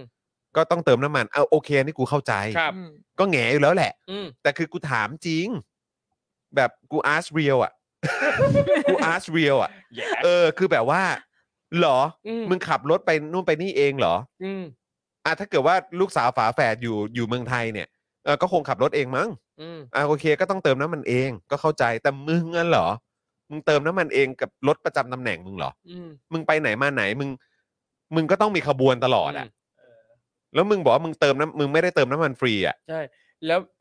แล้วทุแล้วทุกอย่างก็ดูขัดแย้งไปเนี่ยเพิ่งบอกว่าเออให้ประชาชนประหยัดใช้พลังงานเท่าที่จำเป็นแล้วมึงจะมีรถทำไมหลายคันมาล้อมหน้าล้อมหลังอีกน่ะ นั่นน่ะดิ ใช่ นี่ แล้วก็ล่าสุดเนี่ยนะครับคุณผู้ชม อะไรอีก เอ่อระหว่างที่มีการประชุมวุฒิสภา ครับ อันี้คือเมื่อวานนะฮะโทษ ครับ ทีสุพัฒนพงศ์ ครับ รัฐมนตรีพลังงานก็ตอบกระทู้สวเรื่องการแก้ปัญหาพลังงาน อันนี้คือตอบตอบสวนะ ครับ ตอบสวนะครับสวที่มาจากการจิ้มเรื่องของคอสชนะ ตอบให้นะครับ โดยเฉพาะเรื่องค่าการกลั่นว่าปัจจุบันเนี่ยโรงกลั่นมีกำไรจากค่ากลั่นเพียง 1-2 บาทเท่านั้น หากจะเจรจาเพื่อลดค่ากลั่นต้องพิจารณาถึงผลกระทบที่จะเกิดขึ้นด้วย หากโรงกลั่นยุติการกลั่นเนี่ยรัฐบาลก็จำเป็นต้องนำเข้าน้ำมัน อาจทำให้ราคาน้ำมันมีราคาสูงขึ้นไปอีก เพราะฉะนั้นคืออย่าไปกวนโรงกลั่นเขาเดี๋ยวโรงกลั่นเขาไม่โอเคขึ้นมาเขาหยุดกลั่นเนี่ยเดี๋ยวรัฐบาลต้องไปนำเข้าอีกนะ นะครับโอ้ดูเป็นห่วงโรงกลั่นมากเลย ครับ นะส่วนมาตรการของรัฐบาลในการแก้ปัญหาพลังงานในตอนนี้เนี่ยจะใช้แนวทางในการประหยัดครับ ใช้พลังงานสะอาด รวมถึงการรณรงค์ให้ประชาชนช่วยกันประหยัดไฟฟ้า ด้วยการปรับอุณหภูมิเครื่องปรับอากาศครับ สุพัฒนพงศ์ก็บอกอีกนะว่า หากวุฒิสภาเนี่ยนะอืมแหมที่อยู่ด้านหน้าเนี่ยนะ เออนะทำได้เนี่ยก็ช่วยปรับอุณหภูมิโดยไม่ต้องใส่สูตร ผูกไทยและมีอุปกรณ์วัดพลังงาน เพื่อให้ประชาชนได้เห็นว่าเริ่มทำแล้ว อืม ผ่านการถ่ายทอดสด เออ อ๋อคือให้ทำออกดูทีวี ใช่ นะครับเพื่อจะทำให้เกิดการปฏิบัติอย่างจริงจังมากขึ้นอ๋ออ ม คือถ้าสวทำเนี่ยประชาชนทำตามแน่นอนใช่ไหม โอ้โโหอ้ย รู้เรื่อง สุดยอดเลย ครับ ครับผม กระทรวงพลังงานพร้อมสนับสนุนนะ พร้อมสนับสนุนอะไร เพื่อช่วยรัฐสภาทำเรื่องนี้ก็คือให้ทุกคนแบบไม่ต้องใส่สูตรอะไรอย่างเงี้ยเหรอ ยากมาก จะให้ข้อมูลและส่งเจ้าหน้าที่ติดตั้งอุปกรณ์วัด หรือแสดงตัวเลขต่างๆ ให้เห็นเชิงประจักษ์ว่าการลดใช้พลังงานเนี่ยมันได้ผล ด้วยวิธีง่ายนิดเดียว หากเราทำได้และสื่อสารประชาชน ผ่านการถ่ายทอดสดของสภาเนี่ย ซึ่งเป็นเครื่องมือที่ดีที่สุด ก็จะส่งผลประหยัดรณรงค์ใช้พลังงานเป็นประโยชน์ และช่วยส่งเสริมให้ประชาชนดำเนินการตามได้ เหมือนกับมองว่า ในรัฐสภาเนี่ยเป็นซอฟต์พาวเวอร์ประชาชนเห็นปั๊บเอ้ยทำตามอะไรอย่างเงี้ย ครับ เป็นไอดอลของประชาชน ครับ ว่า ผม ตาม เอ่อการที่ราคาพลังงานเอ่อพลังเอ่อเขาเรียกว่าพลังงานเนี่ยเพิ่มขึ้นขนาดนี้ส่งผลกับเฟรนชิกไหมฮะ ไม่มีค่ะไม่มีเลยค่ะ ไม่มีผลอะไรทั้งนั้นเลยค่ะส่งฟรีเหมือนเดิม ส่งฟรีเหมือนเดิม เราเราเอ่อเราดูแลตรงพาร์ทดีให้ ใช่ ครับ เราดูแลเอ่อคุณลูกค้าให้ นี่ เอออย่าง ดี นะครับอย่างดีอย่างดี เอ้ยแต่ว่าเมื่อกี้เนี่ยอย่างที่คุยกันก็คือว่า ค่ะ อ่าโอเค อย่างครูทอมเนี่ย ครับ เขาก็ขับรถมาจะปีหนึ่งแล้ว ครับ เป็นไงบ้างอ่ะกับราคาน้ำมันที่มันช่วงหลังนี้ก็พรวดพรวดพรวด เออคือช่วงตั้งแต่ช่วงหลายเดือนแรกที่ขับเนี่ยนะครับ ผมรู้สึกว่าตอนนั้นน่ะไม่ไม่ได้รู้สึกกระทบอะไรมากมายนะ อืม เพราะว่าเอ่อรถผมเนี่ยเติมน้ำมันดีเซล เออ อืม เออมันมันตรึงราคาอยู่ที่ไม่เกิน 30 บาทอะ อืม นานมากเลย อืม ช่วงนั้นน่ะนะครับ อืม นั้นเต็มถังเนี่ยมันอยู่ที่ประมาณพันห้า อืม พันห้าก็เต็มแล้ว แต่ว่าพอจนจนถึงวันเนี้ย ราคามันขึ้นมาอยู่ที่ประมาณ 30 กว่าบาทนะสามสิบสามสามสิบสี่สามสิบห้าประมาณเนี้ยนะ สาม ใช่ สิบ ครับ เออ มม แล้วเวลาเติมน้ำมันเนี่ยมันก็เห็นตัวเลขชัดเจนว่ามันขึ้นเยอะมากคือก่อนหน้าเนี้ยเรายังไม่ค่อยเก็ตเวลาน้ำมันขึ้นน่ะ ม เออเพราะเราไม่ได้โดนไง เออ ช่วงแรก เออ เราเลยไม่ อืม ไม่ค่อยเห็นภาพเท่าไหร่แต่พอมันขึ้นพอเราเจอกับตัวเลขอุ้ยมันก็เป็นตัวเลขที่เยอะเหมือนกันนะ อืม เยอะนะ ตอนตอนตอนนี้เต็มถังเท่าไหร่ของครู ตอนนี้ ท เต็มถังผมอยู่ที่ประมาณพันแปดพันเก้า อู้ ตอน ขึ้นมา ต ป อน ระมาณ4-5 ตอนก่อน รอบนะ หน้าเนี้ยเอ่อของของแก้วอ่ะ ค่ะ คันคันเนี้ยถ้าเต็มถังเท่าไหร่อะ แต่ก่อนเต็มถังก็พันนิดนิด พันสองไหม ๆพัน เต็ม สอง ที่ก็พันสองนะ เคยเติมจำได้ว่าพันสี่นี่คือแบบน้ำมันหมดเกลี้ยงเลยนะคะ แล้วไป เออ เติม เอออั อันนี้ เออ คือแบบแม็กซ์เลย อืม แต่ก็แบบปกติเต็มถังก็จะพันสองอะไรอย่างเงี้ยค่ะ เออเออ พันหนึ่ง แต่ว่าวันวันนี้มั้งเพิ่งไปเติมกันมา ครับ พันเก้าค่ะ เอามา 1,900 พันเก้าฮะ โซฮอเก้าหนึ่ง พันเก้า ค ค รั รับ บ คือแบบ ผมแนะนำนะ ครับ เติม e85 ครับ e แปดห้าอืม อืม แล้วมันมันจะส่งผลกับเครื่องยนต์หรืออะไรอย่างงี้ป่ะไม่ใช่ไหม ไม่ไม่ไม่ไม่ อืม ไม่ขนาดนั้น อืม เพราะว่าของรุ่นของคุณแก้วเนี่ยรองรับอยู่แล้ว ม ได้อยู่ใช่ไหม ใช่ ตอนนี้เอ่อ e แปดห้านี่เท่ามันประมาณเท่าไหร่อ่ะ ตอนนี้ผมเติมอยู่ 37 บาท 20 ตังค์ สามสิบเจ็ดบาท เย่เมื่อก่อนเติม 500 เต็มเมื่อก่อนเติม 500 เต็มถัง ห้าร้อยเต็มถัง ตอน เหร นี้ ฮะ พันหนึ่งยังไม่เต็ม เชดเดเออ คือแบบมัน คือ เปลี่ยน ฉุด มันมันเปลี่ยนไปเยอะเหมือนกันนะเนี่ย ครับ มากๆเลย เอ ค่ะ อ แล้วก็คือแบบ แล้วยิ่งถ้าเกิดว่าคุณใช้ชีวิตอยู่ในกรุงเทพ ซึ่งก็รถก็แบบตอนนี้ก็กลับมาติดแล้วอะ ใช่ อืม แต่ก่อนเวลาแก้วน้ำมันหมดอย่างเงี้ยก็คือพอเข้าปั๊มก็จะเต็มถังเต็มถังตลอด อืม เติมทีเดียวให้มันจบแต่วันนี้เวลาเข้าปั๊มเราจะกักกั กๆอ่ะ เติมห้าร้อยเติมพันหนึ่ง เออเออเออ ก็คือ คือมันต้อง รู้ คิดหนักขึ้นอะ ใช่คิดหนักขึ้นก็คือยอมเติมบ่อยมากกว่า เออ ที่จะเติมทีเดียวแล้วก็เป็นพัน เออ ใช่ แต่ว่าโชคดีเวลารถน้ำมันหมดทีไรพี่จอนจับรถทุกทีเลย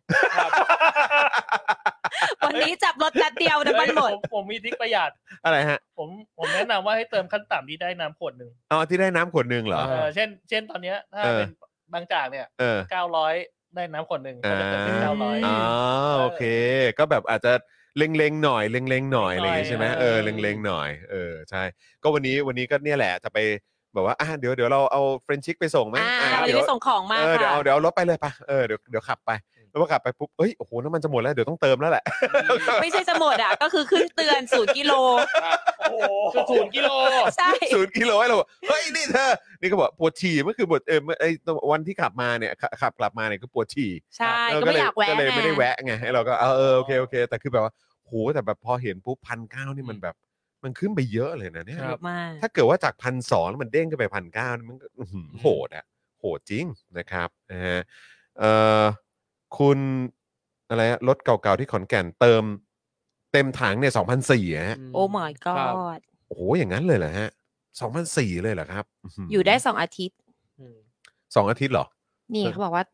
เติม อืม สองพันสี่อยู่ได้สองอาทิตย์ อ๋อคุณ คุณ เร เร น นนี่ นี่โอ้โห ครับ ครับผมนะครับอ่ะเดี๋ยวไหนขอดูคอมเมนต์ด้านบนหน่อย คุณสิริบอกแฮปปี้ทูสเดย์นะครับ สวัสดีครับ นะ คุณ ชชยุดาบอกว่าเติม 800 แถมน้ำอ่าโอเค คุณนวมินทร์บอกว่ามอไซค์ผมเนี่ยสองปีที่แล้ว 300 บาท ก็แทบล้น ทุกวันนี้เลยครึ่งถังมันนิดนึง โอ้โห ครับ มอเตอร์ไซค์ก็หนักนะเนี่ย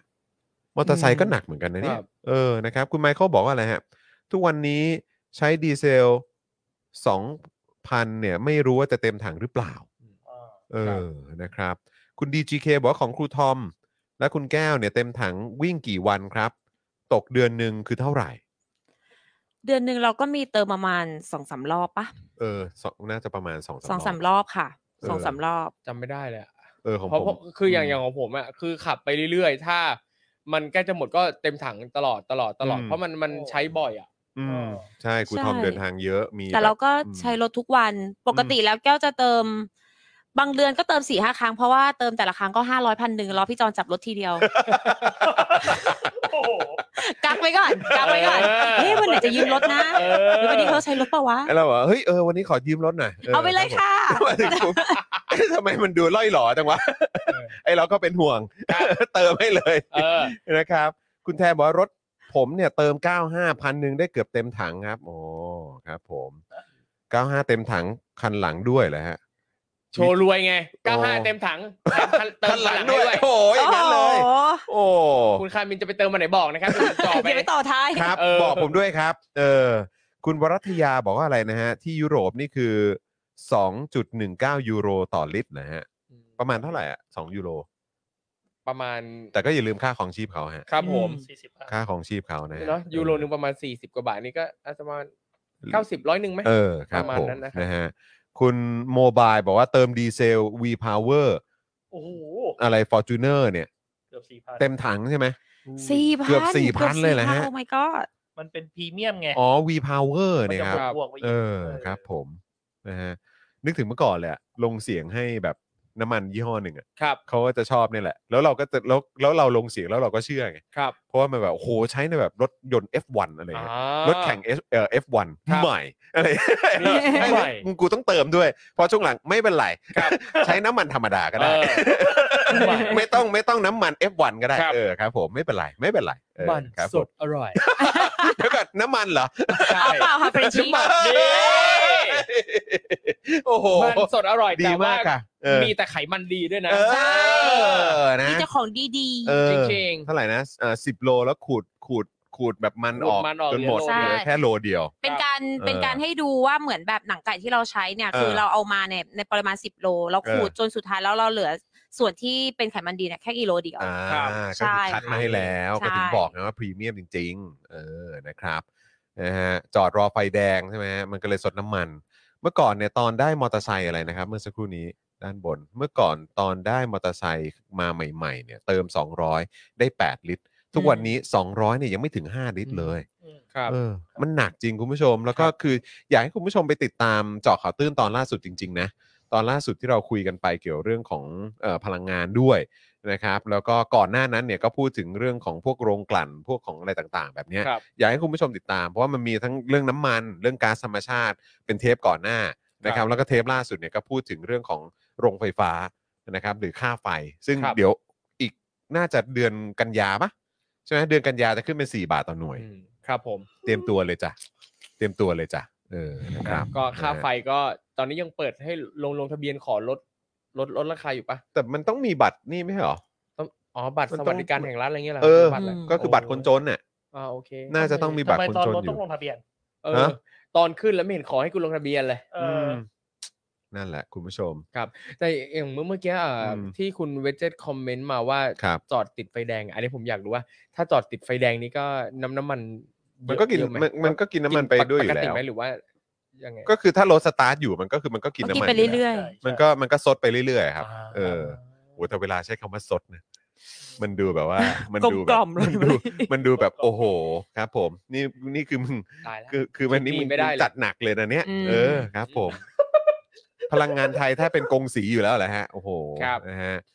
ทำไมต้องบังคับให้บัตรคนจนน่ะเออนั่นน่ะสิครับกำลังจะหนีไป EV ค่าไฟก็จะขึ้นอีก เออ นั่นสิครับหนักครับ ตอนนี้นอกจาก EV ได้ซื้อรถ EV แล้วนะ ต้องติด อืม โซลาร์เซลล์ด้วยนะ ครับ นะครับ โซลาร์เซลล์เนี่ยก็เห็นแบบก็มีคนบอกเหมือนกันว่ามันก็เหมือนเนี่ยเนี่ยแหละวันก่อนที่ไปคุยกับทางร้าน normal steak เนี่ย ครับ เออแล้วก็ oasis coffee เนี่ยก็คุยกับทางทีมผู้บริหาร ครับ เขาก็บอกเหมือนกันว่าเขาก็อยากจะติดโซลาร์เซลล์ตรงข้างบนร้านเขาเนี่ยแหละ ครับ เออแต่เหมือนแบบเหมือนเขาบอกว่าเรื่องของการนำเข้าหรือบริษัทที่เขาจะนำเข้าเนี่ยเขาบอกว่ามันไม่คุ้ม ครับ ท้ายที่สุดก็ไม่คุ้ม อืม แล้วการไฟฟ้านครหลวงก็บอกว่ามันไม่คุ้มหรอกครับ อืม อะไรแบบเนี้ยเป็นฟิลแบบวัน ออกได้ นี้ ไงอะ ครับ อืม ไม่คือเป็นคนเป็นคนข้างในนะ คือเหมือนแบบเหมือนสายแบบพวกเอ่อวิศวกรอะไรเงี้ยเขาก็บอกว่ามันมันไม่น่าคุ้ม เพราะว่าคือคือกว่ามันจะคืนทุนน่ะ ครับ เพราะว่าไอ้ค่านำเข้าอ่ะมันก็แพงไง ครับผม ไอ้พวกบล็อกหรือหรือไอ้เซลล์ที่มันเอาไว้เก็บไฟอ่ะ ครับ นั่นแหละเออมันก็แบบว่ามันมันแพง ครับ นะครับคุณแก๊กบอกว่าขับรถกินน้ำมัน แต่ถ้าอร่อยเคี้ยวมันต้องเฟรนชิกโอ้ย นี่นี่ นี่ นางฟินาเล่เลยนะเนี่ย นี่ นางแฮที่สุดปปี้เลยนะเนี่ย ที่ เอ สุด อ ที่สุด มากค่ะ แฮปปี้เลย ครับ นะครับอ่ะแต่ว่ายังไงก็ฝากเฟรนชิกด้วยนะครับ นะครับเพราะว่าคุณแก้วเนี่ยเขามีความสุขมากเวลาแพ็คของ ใช่คุณผู้ช ส่งมลูกค้า เวลาแบบแพ็คของเป็นอะไร เออ ที่ตีสองตีสามก็ตื่นเพื่อแพ็ค อะรับออเดอร์ปุ๊บพี่จอนถึงไปแพ็คของก่อน นี่ โคตรจริงจังนี่เขาเรียกว่า แหมตัวเองก็มานั่งแพ็คอยู่กับเราด้วยแห ไม่ ละ แล้วแล้วแล้วฟิลก็คือแบบประมาณว่าก็คือเพราะฉันอยากส่งมันพรุ่งนี้แล้วก็ตื่นมาแพ็คตอนเช้าก็ได้แบบไม่ได้ ถ้าเกิดว่าจะไม่แพ็คตอนนี้เนี่ย รู้สึกว่ามันก็เลยค้างคา ใช่ เออ สั่งปุ๊บก็คือแพ็คปั๊บเลย เออ ที่สุด ค่ะ นะครับคุณผู้ชมก็ถ้าจะสั่งก็ต้องรีบสั่งนะ เพราะว่าวันก่อนเนี่ยไอตอนที่ไปนั่งแพ็คกันอยู่เนี่ย ครับ ผมก็เหมือนแบบก็นั่งนั่งให้กำลังใจใช่ไหมนั่งอยู่ข้างๆแล้วสักพักผมก็ก็ก็โอนตังเข้าไปในเออเนี่ยเหมือนซื้ออะ ในบริษัท ในในของเฟรนชิกเนี่ยแหละ ค่ะ แล้วก็ผมก็หยิบถุงเฟรนชิกไปหกถุง อ่ะ แล้วก็เอาไปวางในบ้าน โอเค เออเพราะฉะนั้นเพราะว่าก็คือเราก็ต้องตุนของเราด้วยเหมือนกัน ครับผ ไง มใช่ ไม่งั้นเดี๋ยวหมดไงเอ ครับผ อ ม นะครับเพราะฉะนั้นถ้าคุณผู้ชมไม่อยากพลาดเนี่ยนะครับ รีบสั่งกันตอนนี้เลยนะครั ครับ บผตมอนนี้ตอนนี้ยังมีพร้อมส่งอยู่นะ ยังมีค่ะ เอ๊ะ เออ มีคุณผู้ชมถามว่าเฟรนชิกมีรถอะไรบ้างครับ อืม ตอนนี้ทำมารถเดียวนะคะ พอดีเป็น อืม รถเปิดตัวรถแรก แต่แก้วเชื่อว่าในอนาคตเนี่ยก็แพลนที่จะทำรสชาติอื่นด้วย เพื่อให้เพื่อให้ได้เข้ากับเอ่อกลุ่มลูกค้าทุกกลุ่ม อ่า บางคนก็อยากจะได้เป็นรถออริจินอลหรืออะไรอย่างเงี้เออบยางคนอาจจะมีมีลูกค้ารีเควสต์มาบางคนแบบว่ามีโรคประจำตัว ก็อยากให้ทำเป็น อ๋อ แบบว่าไม่ปรุงรสไม่ใส่ เออ พวก เออ ผงพวกอะไรอย่างเงี้ย เอ ค่ะ อเออเออ ใช่ อ๋อก็คือเป็นแบบเหมือนเป็นเอ่อหนังไก่ทอดเอ่อทอดกรอบล้วนๆเลย ใช่ออริจินอล เออแบบไม่ได้ต้องปรุงอะไรเลย ใช่ เออนะคือเขาอยากจะทานแบบนั้นก็มีด้วยเหมือนกัน ค่ะ นะครับหรือว่าจะมีรสใหม่ ๆออกมาก็เดี๋ยวติดตามได้เลยนะครับ ต้อง แม่ รอเลย คุณสิว่าบอกว่ามีแบบซาวครีมต้มยำปาปริก้าวาซาบิอะไรไหมโอ้โห อุ๊ ย ทำแทบไม่ทันเลย นี่คิดมา เออ เผื่อก่อนเลยนะครับ เนี่ยเออ แต่น่าสนใจ ครับ ค่ะ ผมเออนะฮะอ่ะโอเคนะครับ คุณผู้ชมเอ่อคุณวิชัยบอกว่าอะไรพวกหากินกับพลังงานเก่าเนี่ยจะกีดการโซล่าร์เซลล์ทุกวิถีทางเจริญยากครับโอ้ครับผมเออนะครับก็ต้องติดตามกันครับคุณผู้ชมนะครับว่าจะเป็นอย่างไรนะครับ นะฮะ อ่ะ โอเค แล้วก็เดี๋ยววันพรุ่งนี้เนี่ย เดี๋ยวอัปเดตคุณผู้ชมก่อน วันพรุ่งนี้ก็จะเป็นเอ่อครูทอม ผมครับ ผมนะครับ แล้วพรุ่งนี้เขาเขามีลิสต์แจ้งออกมาหรือยังอ่ะเอ่ออาจารย์แบงค์ว่าพรุ่งนี้จะเป็นพี่โรซี่หรือว่าจะเป็น เอ่อพ่อหมอ ไม่ทราบหมือนกันค เอ รับ อเดี๋ยวขอดูก่อนนะวันเออมีอ๋อวันพรุ่งนี้เป็นพี่โรซี่ครับ อ่า อ่านะครับ แล้วก็วันพฤหัสเนี่ยก็จะเป็นผมครูทอมแล้วก็พี่แอม ครับผม นะครับนะฮะซึ่งก็เอ่อเพราะฉะนั้นใครที่คิดถึงพี่โรซี่แล้วก็พี่แอมเนี่ยก็จะได้เจอกันด้วยนะครับแล้วก็ใครที่เอ่อรอติดตามครูทอมเนี่ยสัปดาห์นี้ก็เจอกันแบบจุกๆกันไปเลย 3 วัน ครับ นะครับ ผม นะก็เจอกันได้ แล้วก็มีคนถามว่าอ้าวแล้วแบบเอ่ออาร์ตไดโอ้นี่ยังเป็นอาร์ตไดอยู่ไหม เป็นสิ ยังเป็นอาร์ตไดอยู่นะเอออาร์ตไดอาร์ตไดจะมาแจมไหมเออวันไหนอะไรแบบนี้อื แจมได้นะคะ แจมได้ แจมได้ตลอด แจมได้เรื่อยๆนะครับ ใช่ ผมนะก็สามารถมาเมาส์กันได้นี่ คุณนุจาดบอกว่าอยากให้พ่อหมอมาครับ โอเคนะครับ คุณสารไทยถามว่าเฟรนชิกนี่มีรถประจำตำแหน่งไหมครับ รถที่พี่จอนขับอะเหรอคะที่ต้องเติมน้ำมัน เอ โอ้โหนะครับรถประจำตำแหน่งนะครับนะฮะแล้วก็เอ่อถ้าพ่อหมอกับพี่โรซี่มาพร้อมกันน่ะจะเป็นยังไงอ๋อนะครับ เออ ถามต่อแล้วแล้วเป็นไงบ้างไอ้เอ่องานเอ่องานหนังคุณอะ ครับ เหมือนเป็นหนังหนังใหม่ที่วันนั้นทีแรกคุณจะได้ไปถ่ายอะแล้วคุณได้ถ่ายหรือยัง ใช่หลังจากนั้นเลื่อนมาแล้วก็คิวไม่ได้เลย ไม่ได้อีกเลย คิวไม่ได้เลยชนหมด แล้วจะทำไงอ่ะ ก็เปลี่ยนคนเล่น อ๋อเปลี่ยนเลยเหรอ ใช่เพราะคิวเราไม่ได้เลย โอ้โห นั่นแหละครับ งานแน่นนะ ก็อย่างเงี้ย คุณเนี่ยเออ คิวเนี่ย เอ อเนี่ยเขาเขาเขาบอกว่าเออพอดีมีหนังใหม่ ติดต่อมาตอนนั้น ค่ะ แล้วก็มีคนหนึงติดโควิดใช่ไหม ใช่ครับ ก็เลยกองเนี่ยก็เลยต้องเลื่อน ครับ แล้วพอเลื่อนไปปุ๊บเนี่ยก็เ เอ่อกลายเป็นว่าพอมาขอคิวใหม่ก็คือไม่มีคิวให้แล้ว ไม่ได้ ค่ะ เลย อืม คิวแน่นแล้วค่ะ ไม่ได้ คิวทองมาก คิวทองคิวทองคิวทอง ไม่ได้เลย นะครับเออใช่แล้วก็เมื่อกี้เราก็จะเมาส์ต่อเรื่องของ The Meat Pan ครับผ เพ ม ราะว่าก็เป็นผู้สนับสนุนของเราอาร์ตใดคุณต้องแชร์ให้ฟังหน่อยนะครับเพราะว่าวันนั้นก็ ได้เลย แบบเป็นคนเขาเรียกอะไรจิ้มจิ้มเลือกเมนู อ่าได้เลยได้เล วย เออเป็นไง จะเล่าให้ฟังนะคะ คุณผู้ชม เดอะมีแพนคือจะบอกว่าเมดไมเดย์มากในวันอาทิตย์ เออ เพราะปกติแก้วพิจารวันอาทิตย์เนี่ยเราจะชอบไปตะเวนหา ครับ ของกินอร่อยๆ แล้วก็อะไรที่มันเป็นใหม่ๆ เรายังไม่เคยทานอะไรอย่างเงี้ย ใช่ พอวันอาทิตย์ไปก็เอออย่างที่พี่จอมบอกก็ไม่ต้องขับรถไปเพราะรู้ว่าเขามีดริงก์มีค็อกเทลอะไรอย่างงี้ด้วยก็เลยนั่ ก็ งแท็กซี่ไป ก็วันนั้นครูทอมเขาจัดอะไรไปนะ เอ่อ ก็มีเบียร์ เบียร์ผมดื่มเบียร์ไป เออ ไพท์หนึ่งแล้ว เออ ก็เป็น อูเมชูปะ อูเมะไฮ เอออูเมะไฮเหรอเออ อูเมะ ไใช่ ชูไฮบอล เออมันคืออะไรนะ มันคือมันมันมันผสมอะไรบ้างอะในนั้น ไฮบอลเอ่อวิกกี้กับเหล้าบวย วิสกี้อะ น่าจะ วิสกี้กับเหล้าบวย โอ้ ใช่ โห ครับ โหดมากอะ รอบหน้า คุณทอมมาขิงอ่ะทำไมเราไม่ได้สั่งอันนี้อีกแล้วอ่ะ ไม่แต่ ตุยเลยเหรอ เออแต่เธอก็แต่เธอก็สั่ง สั่ง เด็ด Lady เหมืนกันเออพิงพิงเลดี้ อ่ะ Pink Lady พิงเลดี้ อ่ะ Pink เอ Lady อนะก็โดนใจเหมือนกันผมนี่เป็นมาชินี่ นะ อ่า เออนะครับแล้วแบบโหโดนมากโดนมาก ใช่ครั เอา บ แต่เมเมนูที่ทานคืออะไร มาพูดกันถึงเรื่องอาหารค่ะ คุณผู้ชม เออ วันนั้นก็สั่ง อืม คาโบนาร่าใช่ไหมแล้วก็ เออ มีเบอร์เกอร์ ครับ เป็นเบอร์เกอร์เนื้อเป็นบะ ผม เป็น สั่ง วากิว วา เบอร์ กิ ว วแหละ กิว เนื้อ แหละ เนื้อวากิวแล้วก็มีเป็นสเต็กเนื้ออะไรนะคะ เอ อั อน ก็ นั้น วากิวเหมือนกัน อ่าใช่ ครับผม คืออร่อยมากอร่อยทุกอย่าง เออ จริง ๆ อันนี้คือแบบว่าไม่ได้ชงนะ เอออืม เดี๋ยวเมา อ่า เข้มเหรอ เข้มไปเข้มจะไปชงเข้มเลยเหรอ อ่ะมามา เออ ก็คืออร่อยมากอร่อยทุกอย่างแก้วว่าชอบสปาเกตตี้คาโบนาร่ามากเลยอ่ะ มันผิดคาดเนอะ มันผิดคาด เพราะว่าเมื่อเมื่อสองสามวันก่อ คน รับ ที่จะไปทานที่เดอะมิ t แพนน่ะก็สั่งคาโบนาร่ามาเหมือนกัน อืม แล้วก็ตอนทีแรกก็คุยกันว่าเออแบบเอ้ยเธอชอบคาเอ่อคาโบนาร่าแบบไหน ค่ะ เพราะว่าที่ทานกันก่อนหน้านั้นสองสามวันเนี้ยมันจะแบบเขาเรียกว่าอะไรเหมือนครีมมันเยอะอะ อ่าครับ แล้ว ผ มันจะมันจะไม่ได้ข้น ครับ คือมันจะ ใช่ เป็นแบบเหมือน เหลวไปหน่อย เออใช่แล้วก็คือแบบมันก็มันจะเป็นน้ำครีมเยอะอะ ครับ เออ มี ฮะ เยอะ แต่ว่าของ The Meat Pan เนี่ยคือมันจะมาแบบเหมือนเขาเรียกว่าอะไรอ่ะเหมือนที่ที่โปะโปะเป็นไข่แดงมา ครับ เออแล้วเวลาคลุกเนี่ยมันก็จะมีความแบบ ๆเหมือนมี นัวๆ ใช่ จะ มี แบบ เหมือน ว่า ไข่แดงเคลือบๆอยู่ ใช่ อย่าง เคลื นี้ อบๆอยู่ เข้ากัน แล้วก็ มี มี ความเหนียว แบบ นิด มีชีสที่แบบว่าเขามาโรยข้างบนใช่ไหมแล้วก็แบบว่าเบคอนกรอบๆอะไรแบบนี้โอ้โหเวลาคลุกเคล้าเข้ากันเนี่ยเนี่ยต้องกลืนน้ำลายเนี่ย ตายแล้ว เออ ใช่ นั่นแหละ คืนนี้ไปอีกดี อุ๊ย คุณถ้าคุณยังไม่ได้โดนคาโบนาร่าเนี่ยคุณต้องไปโดน อ้าว ใช่ต้องไปโดน เพ นะ ราะตอน คะ นี้ผมสถาปนาให้เป็นอันดับหนึ่งแล้ว อ๋อโอโอ้เยี่ยมเลยได้เลย ในเมนูคาโบนาร่านะครับ เออ นี่คือผมสถาปนาให้เป็นอันดับหนึ่งไปแล้วเนอะ แล้วสเต็กค่ะคุณผู้ชมสเต็กเนื้อวากิวใช่ไหม อื คือนุ่มมากปกติเวลาแก้วทานสเต็กอ่ะก็จะสเอ่อจะทานเป็นมีเดียมเวล อืม แต่ว่าพนักอ่าพนักงานก็แนะนำมาบอกว่าให้สั่งเป็นมีเดียมแร ดีกว่า ก็เลยอ่าดีกว่า อืม ดีกว่า อืม โอเคงั้นก็ลองสั่ง เนื้อนุ่มมาก นุ่มจริง ไม่เหนียวเลยแล้วอร่อยสุดๆ ค่ะอยากให้ ใช่ ไปลองสเต็ก ใช่ วากิวคือแบบสุดยอด นี่ก็แบบว่า ไม่ไหวแล้วละสิ นี่ ยั่วขนาด อ นี้ ยากมากแล้ว เดี๋ยวคุณจะไปโดนแล้วแหละเออจริง ๆ แล้วคุณก็สามารถไปนั่งปั่นงานที่นั่นได้ด้วยไง ครับผม ปั่นงานไปแล้วก็แบบทานสเต็กกับคาโบนาร่าไป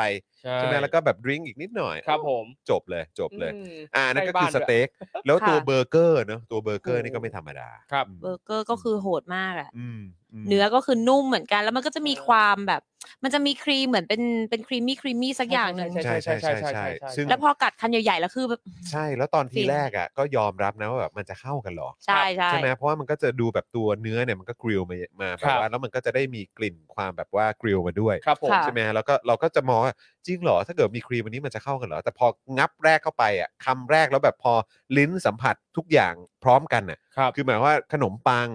ตัวเนื้ออ ม ตัวตัวครีมตัว ครับ ซอสใช่ไหมแล้วก็ผักที่อยู่ข้างในเนี่ยครับ คือจบเลยครับ ใช่ เคลียร์ แล้วผักข้างใน อืม มันเหมือนกับเป็นแบบ มี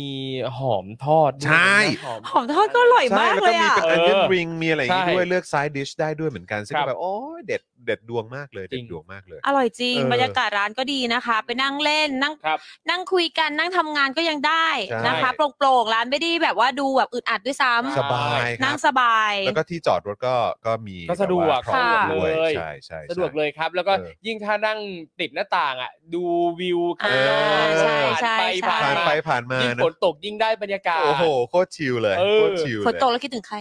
คิดถึงตัวเองนะ เอ้ย ทางกัน เล่นคำ ไม่ได้เดี๋ยว แหม เนี้ย นึกว่านึกว่าจะหลุดนึกว่าจะหลุด ไม่มี เออเดี๋ยวกันนะเพไม่มีราะฉะนั้นคือเรามีคาโบนาร่ามีสเต็กมี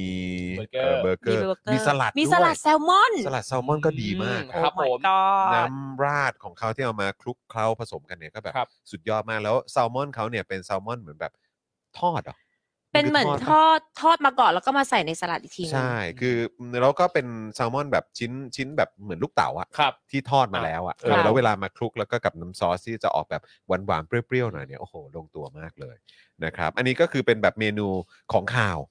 ค่ะ ใช่ไหมออ ซึ่ง ต่ว่ เขาแนะนำเป็นซิกเน เขา เจอ แนะ ร์ นำแล้วก็คือไม่ผิด ค่ะ หวังแล้วก็ทีมงานก็น่ารักมาก เพราะว่าก็จะคอยเดินมา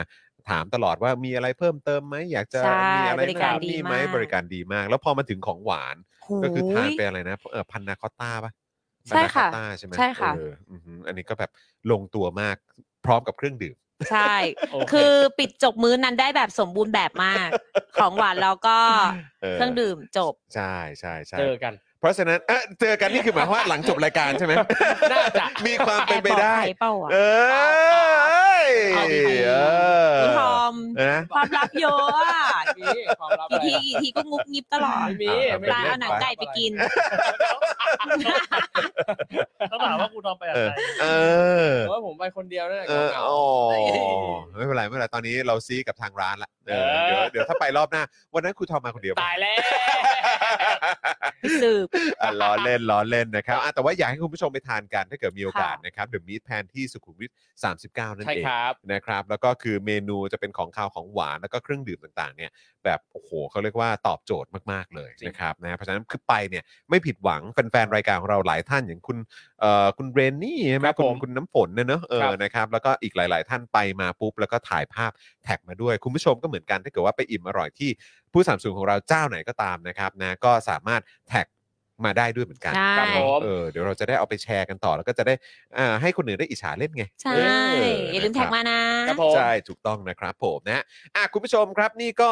เท่าไหร่ทุ่มสี่จะ 45 แล้ว ครั เนาะ บผม นะครับแล้วก็ไลฟ์กันมา 2 ชั่วโมงกว่าแล้วเฮ้ยวันนี้เราก็คุยกันเมาส์ยาวๆเหมือนกันนะเนี่ย ครับ นะครับนะก็คุยกันสนุกนะครับนะแล้วก็มีหลากหลายเรื่องที่อยากให้คุณผู้ชมติดตามกันด้วยนะครับก็ย้ำอีกครั้งนะครับ ขอบพระคุณนะครับผู้สนับสนุนใจดีของเรานะครับ วันนี้มาด้วยกัน 11 เจ้านะครับ ว้าว คุณผู้ชมนะครับ ว้า โทมิเกียวซ่านะครับผมตั้งฮกกี่บะหมี่กวางตุ้งนะครับ XP Pen นะครับเมาส์ปากการะดับโปรนะครับเอ่อแล้วก็ที่อาจารย์เอกชัยนะครับมาซื้อโฆษณาของเราในวันนี้นะครับกับภาพอนุสาวรีย์ปราบกบฏนั่นเองนะครับซึ่งแต่ก่อนเคยอยู่ที่วงเวียนหลักสี่นะครับแต่ว่าตอนนี้หายไปอย่างไร้ร่องรอยนะครับอาจารย์เอกชัยก็มาซื้อโฆษณาไว้เพื่อเตือนใจกันนะครับว่าอย่าลืมว่าอนุสาวรีย์แห่งนี้หายไปนะครับ นะฮะรวมถึงผงกล้วยน้ำว้าดิบออร์แกนิกตราน้ำว้านั่นเองนะครับ แล้วก็ยังมี The Meat Pan นะครับซึ่งเมื่อสักครู่นี้นะครับอาร์ตไดของเราก็มาตอกย้ำนะครับถึงความอร่อยให้พวกเราได้ติดตามด้วย ต้องมาลุ้นกันว่าคืนนี้ครูทอมจะไปหรือเปล่า เออ นะครับเดี๋ยวรอดูพลาดเดี๋ยวเดี๋ยว จะไป normal steak เออนะเดี๋ยวอ้าโอ้โห วันนี้คืออยากทานเนื้อใช่ไหม ใช่ เอ้ยตายแล้วนะครับหิวนี่หว่า ใช่ นะครับ ใครมีเนื้อก็ทักมาได้นะครับ เดี๋ยวเดี๋ยวเนื้อเนื้อเนื้อเนื้อเออครับผม เนื้อวากิวงี้ เนื้อวากิว เออ เนื้อวากิวนะครับอ่ะแล้วก็เฟรนชิกไหนๆซีโอมาทั้งทีเฟรนชิกก็โฆษณาหน่อยสิ ค่ะ เออ แล้วก็เฟรนช์ชิกน้ำพริกหนังไก่นะคะ เออโอ้โหชิ้ถึน ง ใหญ่มาก ใจจัดจ้านกรอบนานไร้มันนะคะ อืม ตรงปกไม่จกตา นี่ ไม่ไม่โฆษณาเกินจริงนะคะ เอ เออ อ่ะให้ดูใหญ่กว่าจมูกอีก อ่ะ ใหญ่กว่าจมูกอีกนี่เธอต้องเคี้ยวให้ฟังเธอต้องเคี้ยวให้ฟัง เชฟฟังเลยเหร นิ อ ดหนึ่งนิดหนึ่งเออโอ้โห อุ๊ยกรอบแรงมาก กรอบแรงมาก ใบมะกรูดก็อ ร่อย นี่เสียงหนังไก่หรือเสียงฟันแตก เสียงหนังไก่ เสียห ค่ะ ทอดกรอบนะครับ แล้วก็มีใบมะกรูด ใช่ ที่ครูทอมทานให้ดูอยู่ พริกทอดก็มี แล้วก็กระเทียมเอ่อกระเทียมเขาเรียกว่ากระเทียมเจียวหรือกระเทียมทอดผมไม่ เป็ แน่ น ใจ กระเทียมฝานค่ะ เออแบบทอดนะ ใช่ เออนะครับนะก็สามารถทานคู่กันไปแบบลงตัวมากๆเลยนะครับนะฮะเฟรนชิกน้ำพริกหนังไก่นะครับก็ไปสั่งกันได้ที่แอดเฟรนชิกนั่นเองนะครับส่งฟรีทุกบ้านนะครับ นะแล้วก็พลาเอ่อพลาดไม่ได้ด้วยนะครับ กับ TRV underscore back นั่นเองนะครับนะหรือว่าคุณโดมนะครับกับคอนเทนต์ที่คุณผู้ชมสามารถติดตามมาได้ทั้งทาง Instagram แล้วก็ TikTok ด้วยนะครับคอนเทนต์ mix and match เสื้อผ้าสไตล์ต่างๆ ให้ดูดีมีรสนิยมนะครับแอป r a d a r Point นะครับช้อปปิ้งได้ทุกแพลตฟอร์มเลยนะครับ แล้วก็เก็บ point ไว้ลงทุนได้ด้วยนะครับ normal steak ครับสเต็กกลับบ้านที่ดีที่สุดในกรุงเทพ และ Oasis Coffee นะครับร้านกาแฟบรรยากาศยุโรปที่คุณสามารถนั่งชิลได้ 24 ชั่วโมงเลยครับผมนะฮะแล้วก็อย่าลืมนะครับว่าอ่าผู้สนับสนุนของเรานะครับยังมีช่องพื้นที่โฆษณาว่างอยู่นะครับ ครับผม มาซื้อกันได้เลยนะครับ 999 บาทเท่านั้นนี่นี่นี่นี่นี่นะครับ แล้วก็โทรไปที่เบอร์นี้นะฮะ 0858275918 นั่นเองนะครับนะฮะแล้วก็คุณผู้ชมท่านไหนนะครับที่อยากจะสนับสนุนรายการของพวกเรานะครับ ก็ ค่ะ สามารถเติมพลังเข้ามาได้นะครับ ผ่านทางบัญชีกสิกรไทยนะครับนี่เลยนะครับ 0 6 9 8 9 7 5 5 3 9 นั่นเองนะครับ ก็สามารถเติมพลังเข้ามาได้เลยนะครับนะฮะนี่คุณธนาโนนบอกว่า CEO ขายเองเลยเออนะครับ ขายเองเลย นะครับคุณเลียวนี่บอกว่าเฟรนชิกอร่อยเราสั่ง 2 ถุงหมดภายในวันเดียวนะครับนี่ ขอบคุณมากนะคะ ทานทานเออโอ้นี่ก็คือแบบหลายหลาย ๆ ท่านนี่ก็ชอบแบบว่าเหมือนแบบจัดหนักกันไปเลยในทีเดียวนะครับ ใช่ เพราะฉะนั้นก็จริง ๆ แล้วก็สามารถเอามาปรุงกับเมนูอื่น ๆ ได้นะ ใช่ครับ บางคนนี่ชอบแบบแบบเหมือนหยิบทานอ่ะ ใช่ เป็นชิ้น ๆ แต่ ก็ ปัญ ได้ หาอย่างหนึงพอมันอร่อยแล้วมันกินง่ายเนี่ย บางทีเราตั้งใจว่าจะกินนิดนิดหน่อยหน่อยวันละนิดวันละหน่อยเก็บไว้กินอะไรๆมันไม่ได้ มันหยุดไม่ได้ มัน มันหยุดไม่ได้ หยุ เราจะรู้สึกมี เ อ้าวหายไปไหนหมดแล้ว ครับผมนะฮะคุณธนาเอ่อคุณคุณลุงหรือเปล่าฮะคุณลุงบอกว่าครูทอมที่สายเขียวไหมฮะเมื่อกี้ถามหาเนื้อฮะ ถ้าผมชอบกินผัก อ๋อเป็นอ๋อเป็นผักใช่ไหมฮะ ใช่ สายเขียว ผมชอบ สายเขียว ผั นะ อ๋อ กินผัก กินผักอ๋อเฮลตี้ เฮล ผมชอบ ตี้ กินสลัด ชอบกิ นสลัดด้วย S L U T นะ โอ้โห S L U T โอเค อ๋อ ชอบกินสลัดอย่างนั้นนะฮะ โอเค โอ เคครับผมนะฮะอ่ะวันนี้คุณผู้ชมครับหมดเวลาแล้วครับนะฮะแล้วก็เดี๋ยวพรุ่งนี้กลับมาเจอกันพรุ่งนี้เป็นคิวของพี่โรซี่เนาะนะครับก็จะเจอผมเจอครูทอมแล้วก็เจอพี่โรซี่ด้วย แล้วก็เจอพรุ่งนี้อาจารย์แบงค์เอ๊ะหรือว่าบิว พรุ่งนี้น่าจะบิวฮะ บิลนะบิลนะครับผมนะแล้วก็เดี๋ยวเจออาจารย์แบงค์ได้ในสัปดาห์หน้านะครับนะฮะเอ่อแล้วก็ใครอยากจะเจอ CEO f r e n c h i k เอ่อ AKA Art d i ของเรา ครับผม ก็ต้องมาดูกันดูสิว่าจะเข้ามาร่วมแจมเอ่อ นี่ ในจอของเราหรือเปล่า ครับผม นะครับก็เดี๋ยวพรุ่งนี้รอลุ้นกันนะครับ เย้ นะฮะเอาวันนี้หมดเวลาแล้วนะครับ ผมจอห์นวินยูนะครับจอห์นอีอีนะครับจอห์นอีอีนะครับ ครับผม ครูทอมนะครับครูทอมงื้อนะครับนะฮะอาร์ตไดนะครับคุณแก้วเฟรนชิกนะครับนะฮะแล้วก็แน่นอนเอ่ออาจารย์แบงค์มองบนถอนในใจไปพลางๆนะครับวันนี้หมดเวลาแล้วนะครับ พวกเรา 4 คนลากันไปก่อนนะครับ สวัสดีคสวัส รั ดี บ ครับ สวัสดีค่ะ บ๊ายบาย Daily Topics กับจอห์นวินยู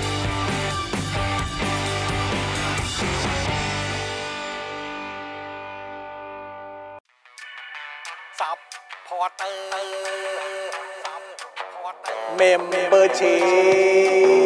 พซัพพอร์เตอร์ซัพพอร์เตอร์ฉันอยากเป็นซัพพอร์เตอร์ซัพพอร์เตอร์ซัพพอร์เตอร์ฉันอยากเป็นซัพพอร์เตอร์กดง่ายๆ แค่กดจอยด้านล่าง หรือว่ากด subscribe ก็ช่วยสมัคร กันหน่อยซัพพอร์เตอร์ซัพพอร์เตอร์ฉันอยากเป็นซัพพอร์เตอร์ซัพพอร์เตอร์ซัพพอร์เตอร์ฉันอยากเป็นซัพพอร์เตอร์ซัพพอร์เตอร์ซัพพอร์เตอร์ฉันอยากเป็นซัพพอร์เตอร์ซัพพอร์เตอร์ซัพพอร์เตอร์ฉันอยากเป็นซัพพอร์เตอร์สมัครซัพพอร์เตอร์